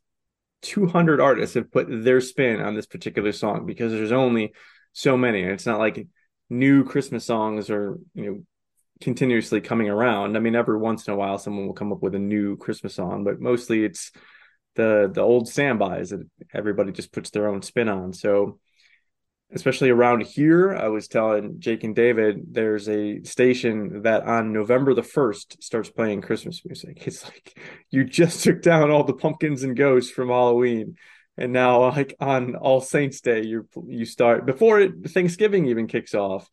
They're already playing Christmas music, so you're bound to hear the same stuff hundreds of times by that uh, by the time Christmas actually rolls around, if you can stomach it. So it's um, yeah, it's definitely that um that song is is certainly one that is familiar that I, I'm sure a lot of people probably don't know the name of, but they know like the harmony or they they could recognize the song when they hear it because it has been in a lot of a lot of stuff. So for my song, do you have any familiarity with Santa Claus is coming to town performed by Bruce Springsteen? I don't think I've heard the Bruce Springsteen. If I have, I didn't recognize it because, like you say, so many people do their own spin on it. Uh, but no, yeah, I'm, I'm looking. I'm kind of looking forward to it. well, I'm glad, I'm glad you are because, uh, but one of the, another thing that I, I'm sorry, listeners, I'm sorry, I keep repeating the same stuff. one of the jokes that I was going to do was not edit out the song, like have it have this song played in every single segment so that the listener has to suffer along with me as well. I I made the decision that I'm going to edit it out. So you only are going to hear it in the first segment, and then you know you're not going to have to hear it every single time afterwards. But I figured uh, that would kind of be funny if I'm suffering, that everybody else would suffer along with me. Uh, but, but and maybe I'll bookend it. Maybe I'll have it in the first segment Yeah. and this last segment. So we'll have multiple appearances of Santa Claus is coming to town. Let's give it a listen. This is Bruce Springsteen's Santa Claus is coming to town. See if if I actually like it again. so there it is. Had you heard it before? No, I had not heard that version before. okay, Uh, now now that you have, what, what do you think? It wasn't that bad. It wasn't as bad. The other Christmas songs that I usually hear have much more saccharine tone to them, not just the not just the song itself, but the the lyrics, the way they sing them. And Mhm. here, you know, he mixed in with some spoken word. He was joking around at the beginning, so that kind of broke it up from the tr- the typical uh, Christmas music you hear at grocery or whatever store you go to. So Mhm. it wasn't that bad. Yeah, so I, I grew up with Bruce Springsteen, like my dad used to play it a lot. And this, um, when I was trying to go through, I, I wanted something that was a little bit different. I wanted like a rock interpretation of something to make, even if it is like a, a classic kind of holiday song. I liked his his delivery about it. And I had remembered like the like the little skit stuff at the beginning. And it, initially I thought that it was kind of endearing and it certainly kind of set it apart. And then, but the more I listened to it, you know, certainly over, the course of having to do it over multiple segments, and just like, ah, it, it just it wears on you. Like, I mean, they could almost use this in like uh some black ops site for torture or something. Like, this this would this would break somebody. I think if they had to listen to this over and over and over again. It's like uh, I wouldn't go that far, but I can see it. See it. Because we don't do that. We don't do that. no, yeah, no, no, definitely not. I don't even know how I got that in my frame of reference. I, I have no. Oh man. certainly we would never but uh but even as obnoxious as it is and how much is kind of grating on my nerves it still has moments where you can't help but like kind of sing along or kind of bop out to it because it's it definitely is. It's well done. It's well recorded well delivered i think. Uh even though one of the jokes again that's been brought up multiple times is that it sounds like he's kind of constipated a little bit. Especially towards the end it sounds like he's like very much out of breath and just kind of relying on the the crowd to do most of the singing because it sounds like he's yeah I wasn't paying that much attention.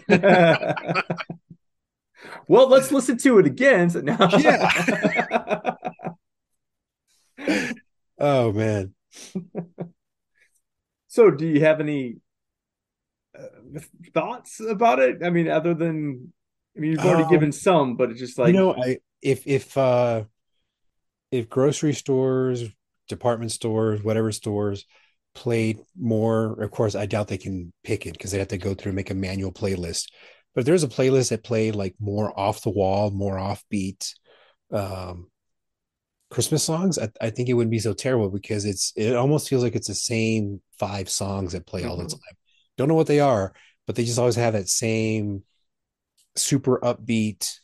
Um, and of course, they're trying to get people moving through the stores, you know, hurrying up and bebopping along. But still, uh, if they could just change it up just to, uh, then I probably wouldn't mind getting food all the time. So December's expensive for me because I go out to eat so much. But yeah, no, um, no, I, I did like this one. This this was a song that I could tolerate. I wouldn't want to listen to it repeatedly like you've had to. But um, Yes. yeah, more Christmas songs were like this. I'd definitely be more into Christmas songs. I wouldn't be into Christmas time, but I'd be more into Christmas songs. Yeah, well, I would say give this episode a listen because I think the the songs that we've got cultivated over this episode, I mean, they're all from people that you know and have interacted with. And so I think we've got a, a really interesting uh, collection. I mean, Mark chose "I Won't Be Home for Christmas" by Blink One Eighty Two, which is a little. We all, I think, tried to go with a little bit different take instead of something that was just kind of like the the stock response. Uh, David chose uh, "Zombie Claus," which is um uh like a Santa Claus song, a parody of uh, Rob Zombie's Dragula, Hmm. and it's it's it's really good. It's by Psychostick. It's um yeah, it's it's pretty fun. So yeah, we all went a, a little bit different direction, trying to be. I mean, we all have. Well, I mean, listeners of the show obviously know the the personalities, and hopefully, I mean, you're fans of the show. You continue to listen because you like our personalities and that we're a little bit different and kind of out there. So I guess this is probably what you would expect from um, one of these episodes. That's uh, like a holiday special. So, uh, well, I mean, one of the questions that's come up that Mark had brought up, and I really liked it, was about like Christmas traditions and everything. And I know that, I mean, you said that you abhor it, but I mean, obviously, like you also had brought up like a nostalgia kind of thing. Is there anything from like childhood or like a tradition that, even though you don't necessarily like the holiday, that you still kind of like that tradition or? It's tough to say. Uh, so been orphaned since well, lost my mom at 15, father like 12 years ago, and he and I were just very businesslike. We we didn't hang out and do stuff together. We just work together. Um, so I can't say there's anything traditions. If there were, they would have been when I was a child, and nothing sticks out that it, you know, because it's been a long ass fucking time. We're old. Um, other than just looking forward to being able to get tamales because you know it's basically tamale season right now. So I can just ask any Mexican coworker like, "Hey, who do you know that makes tamales?" and just you know, stock up for a few months. So I'm I'm pretty good, well set. I think I have like seven dozen more tamales to go through, like different Oh my God. trying them out. And I'm marking their names down so I know, okay, this is the lady I want to buy from next year. So now I'm, I'm out of seven. I've eaten uh three dozen. And uh, so I have two ladies I'm definitely gonna purchase from next year. The other one is like, eh, you know, if I drown it in sauce, it's not too bad. So So, uh, three dozen since when? Like, when was when did you start? uh, right after Thanksgiving. So so over the course of the month of. December. say again. So over the course of December, you've eaten three dozen tamales. Yeah, and it's basically two a day that I've been eating at work and going through them just to make sure that you know, like the first two or three aren't a fluke. That to make sure it is good. I don't, I don't want to like, oh yeah, this is a good one. Let me buy all of them from her. So, And is it something that you could see yourself eating like every single day? Like you don't ever get sick of it? I mean, well, obviously, like you've said, some are better than others, but I mean, like That's some some, yeah, really good ones. basically been my lunch every day for the past month. Um, so I have two tamales for lunch every day. And if I'm, you know, being extra or whatever, I'll go get some tacos from Jack in the Box or whatever. But you know, they're they're pretty hefty sized tamales. They're um a little, or at least one of the ladies makes them just a little bit thinner than like a Red Bull can, the eight ounce ones. Okay. Yeah, so they're That's- they're pretty sizable, and then the others are more like, mm, maybe three Apple TV remotes. I can't think of anything else that anybody aware of yeah, to compare okay. the size of No. them. But you know, so Yeah, no, I think that's a good that's a good frame of reference. I think people will get that. I think that's one of those that's like a, it's a unit of measurement that people can Right. get behind. Yeah. yeah, we're gonna have uh, you know, five keyboards and a you know a monitor. So That's funny. What about like any uh was there any particular like Christmas gift or anything that like really stood out or like you know, like a Oh man, the only one that really stands out is the Super NES. And that was like I was trying to con my way into getting my father to take us to or take me to whatever Circuit City and any other now closed department store was open. Like, hey, you know, they got a sale. If we go now, uh, we can get the Super NES and a controller or a game or whatever. Like they were just throwing all kinds of things in. Like, yeah, yeah, we'll see. I was like, this motherfucker, he ain't gonna get it for me. So it was, he drops me back off at my mom's house, and so I'm there, just eh, whatever. Like I'm not getting a Super Nintendo because my mom is broke and poor, so she sure shit isn't gonna get it for me. So I'm like there opening presents, blah blah blah, whatever. Okay, yeah. And then my mom pulls this one other one out and goes like, "Hey, here's this one's from Santa." And I open it. Oh shit! Fucking forgot about everything. I played Super Mario World, Mario Land, whatever the Super Mario game that came with it. Played that till like nine in the morning and just passed out. So yeah, Uh, mine was very similar. I think when I was like eight or something, I got a an, an NES, and it was like the greatest Christmas I ever had. And I was I was telling Mark, who, who's actually the one that brought it up, that because his also was uh, his memory was because I think we're all you know gamers, and so naturally, I think that's probably where it started was in our childhood, and you know um, that would be one of our fond memories. But I was telling him that uh, my parents tried to hide it, but they, they didn't wrap it, so they just like hid it in their closet. And I was like a latchkey kid, you know, so I had the, the house to myself for like a half an hour before anybody got home, and so I just went snooping and found it, and I was like all super excited. I think that they had gotten it like my birthday's in uh, late October, so I think they had gotten it around then, but kind of figured like this is too expensive of a gift for like a birthday. This is more of like a Christmas thing. So they kind of kept it in the closet. So I knew about it for, you know, like a, a couple months before I ended up getting it. And like the the like the biggest memory that I have about it, I was so pissed off because my uncle had come over and they sent me to bed early uh, so that they could pull out the Nintendo and play it. Like, you know, my parents and my, and my uncle. So I heard, like, I was wide awake in my bed listening to them out in the living room playing the Nintendo that was supposed to be my Christmas gift. And I was like, you bastards. but then obviously I I still I got it for uh for Christmas and so so it was like yeah like the greatest uh Christmas ever because yeah we didn't have a lot of money either. It's like we kind of sacrificed things throughout the year so that I, we could have kind of like a, a nicer Christmas like that. So that was good. I mean that's certainly my even though it's tinged with a little bit of like the thing that that made me angry it's still you know my fondest memory of and especially like to be that young and to know a secret that you know you weren't supposed to know and then I had to try to have to like You know? feign feign like ignorance like oh my god i'm so surprised it's i had no idea i had no clue that this was later? Like, in- did your adults or did your adults, did your parents ever, as adults, or you know, later? Hey, did you really know, or did this ever come up? Oh before? yeah, yeah. Like year, years and years later, you know, uh, because I'm I think you know 13 years older than my brother, so it's like you know by the time that he was getting kind of gifts like that, it it came about like oh yeah, I totally knew that you guys that you guys had quote air quote hid this from me, and uh, yeah, he did, he didn't think to like wrap wrap the gift or anything. So yeah, it was it was great, but yeah, that's um good times and Mhm. still a gamer to this day.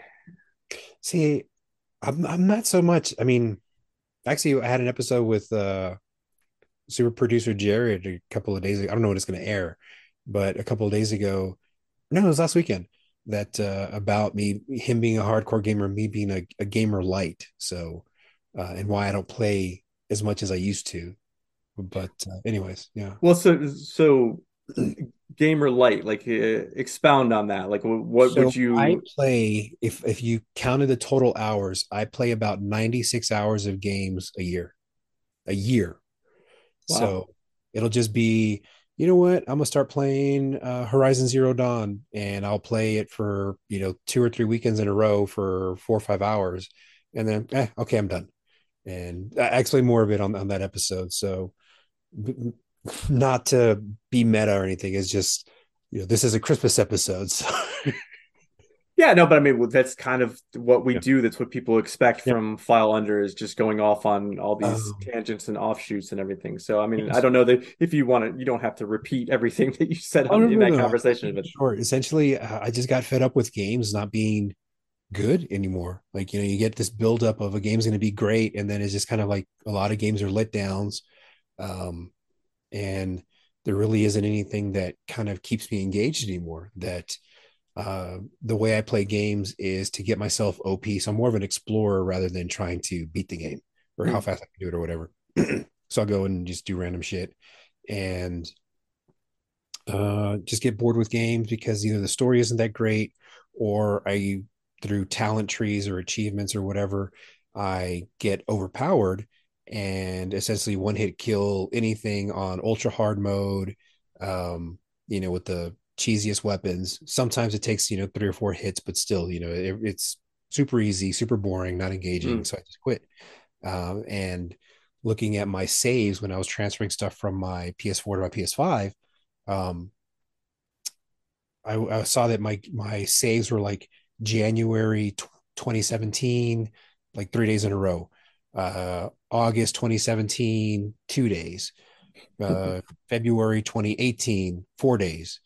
2019, November. So they're, they're just like, you know, huge gaps in the time that I play them. wow, I have probably, you know, a stack of PS3 games and a stack of PS4 games is, you know, about two feet long that I just never get around to finishing or playing because I'm like, yeah, okay, it's not that engaging. So Yeah, I mean that's kind of mm. one of the biggest things is like when you're a kid, you have all the time to play, but none of the money. And then when you're an adult, you have the money, but none of the time. It's so it's just like, yeah, it's kind of the same thing. I've got a, a closet full of games. It kind of just builds up. Or I mean, I know like you know, Jared with Steam, he has all these Steam games that he'll never get around to playing. And it's just like it's a shame, like because you, you just there's sometimes just the call of like, oh, things are on sale. I better buy it. It's on sale. This is a, deal too good to pass up. It's like it doesn't matter that you got the game for like 75% off if you never play it. Like, right.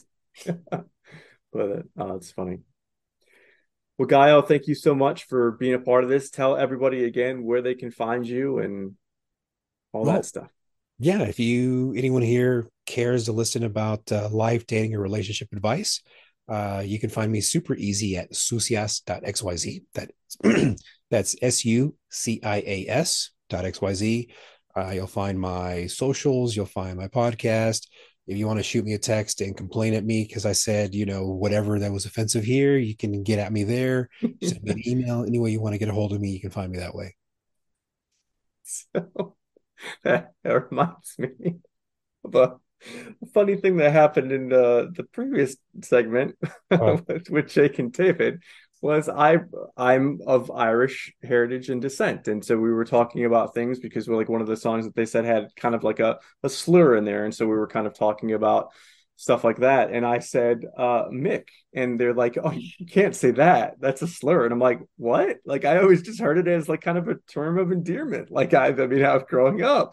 Yeah. Like, no, that's that's definitely like a slur. Like and obviously not on on on the level of like you know the N word by any stretch, but I mean it's certainly like something that you're not supposed to say. And I'm like, news to me. I had no idea that that was a thing. But uh, See that so- that's that's another thing about you know words. It only has the power you give them, you know. And sometimes, like Jared, he's he texts me every now and again, and he'll send something kind of racist. I'm like, okay, whatever. He goes, damn it, you never get offended. I'm like, why should I? You know, whatever. But yeah, because you know that you don't really need it. he's not trying Yeah. to anything, but still, Yeah, but I mean, it, it's like we're we're friends. Obviously, we we don't have that kind of you know feeling uh, about each other or that kind of thought process. So I mean, you would know that he wasn't be be serious about it. Had it if it were to come from somebody else, maybe you know you. Would Oh, even, no, take it- even then, yeah. if I hear anybody else say, okay, well, then they're ignorant, or so I, I never let that anything bother me because it's just like, is this going to kill me? No, then why worry about it? Yeah, I, you, I do remember having that conversation and hearing it in several of your uh, podcast episodes where you're talking about you know like your time in the military and dealing with people that were like very overtly racist, and you just were just like yeah, said kind of something like you just said that you know that you're just ignorant or they just don't have the kind of frame of reference or no one ever taught them, and so you did actually to take the time with one individual in particular like this is why that's uh ignorant statement and yeah. so yeah a lot of really good episodes on the on the feed for you know Gaio's show so definitely go take take a listen to those and uh yeah and he will be back on this uh um podcast to discuss uh, musical journey i've lost the word podcast you know for a second there and we're like he's gonna be not Show. this episode was show, Show. yeah i could have said show but i'm like just like mm, just completely just you said you're tired like i don't know like what my excuse it's is Saturday afternoon for you, right? yeah, it's time for me to go take a nap. I think so. You're right. Lucky. You know what? I can do that too. Fuck it. I'm just gonna play nap roulette.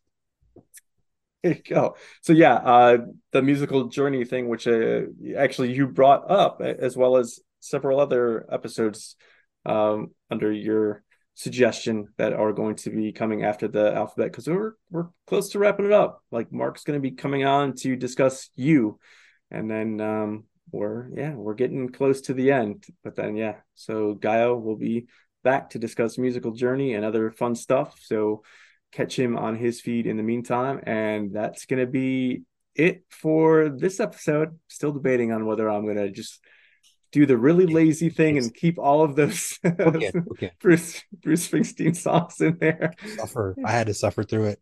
Yeah, exactly. People did you. fast forward. Nah, I think I'll. uh I don't want to lose lose listeners from my laziness. So I think I'll. uh I'll bite the bullet. But thank you so much for being a part of this. Thank you, listeners. Uh Hopefully you have uh, an enjoyable holiday season, and that um that this episode was a nice kind of fill in the gap between our alphabetical journey. So until next time, we're gonna slam that filing cabinet shut.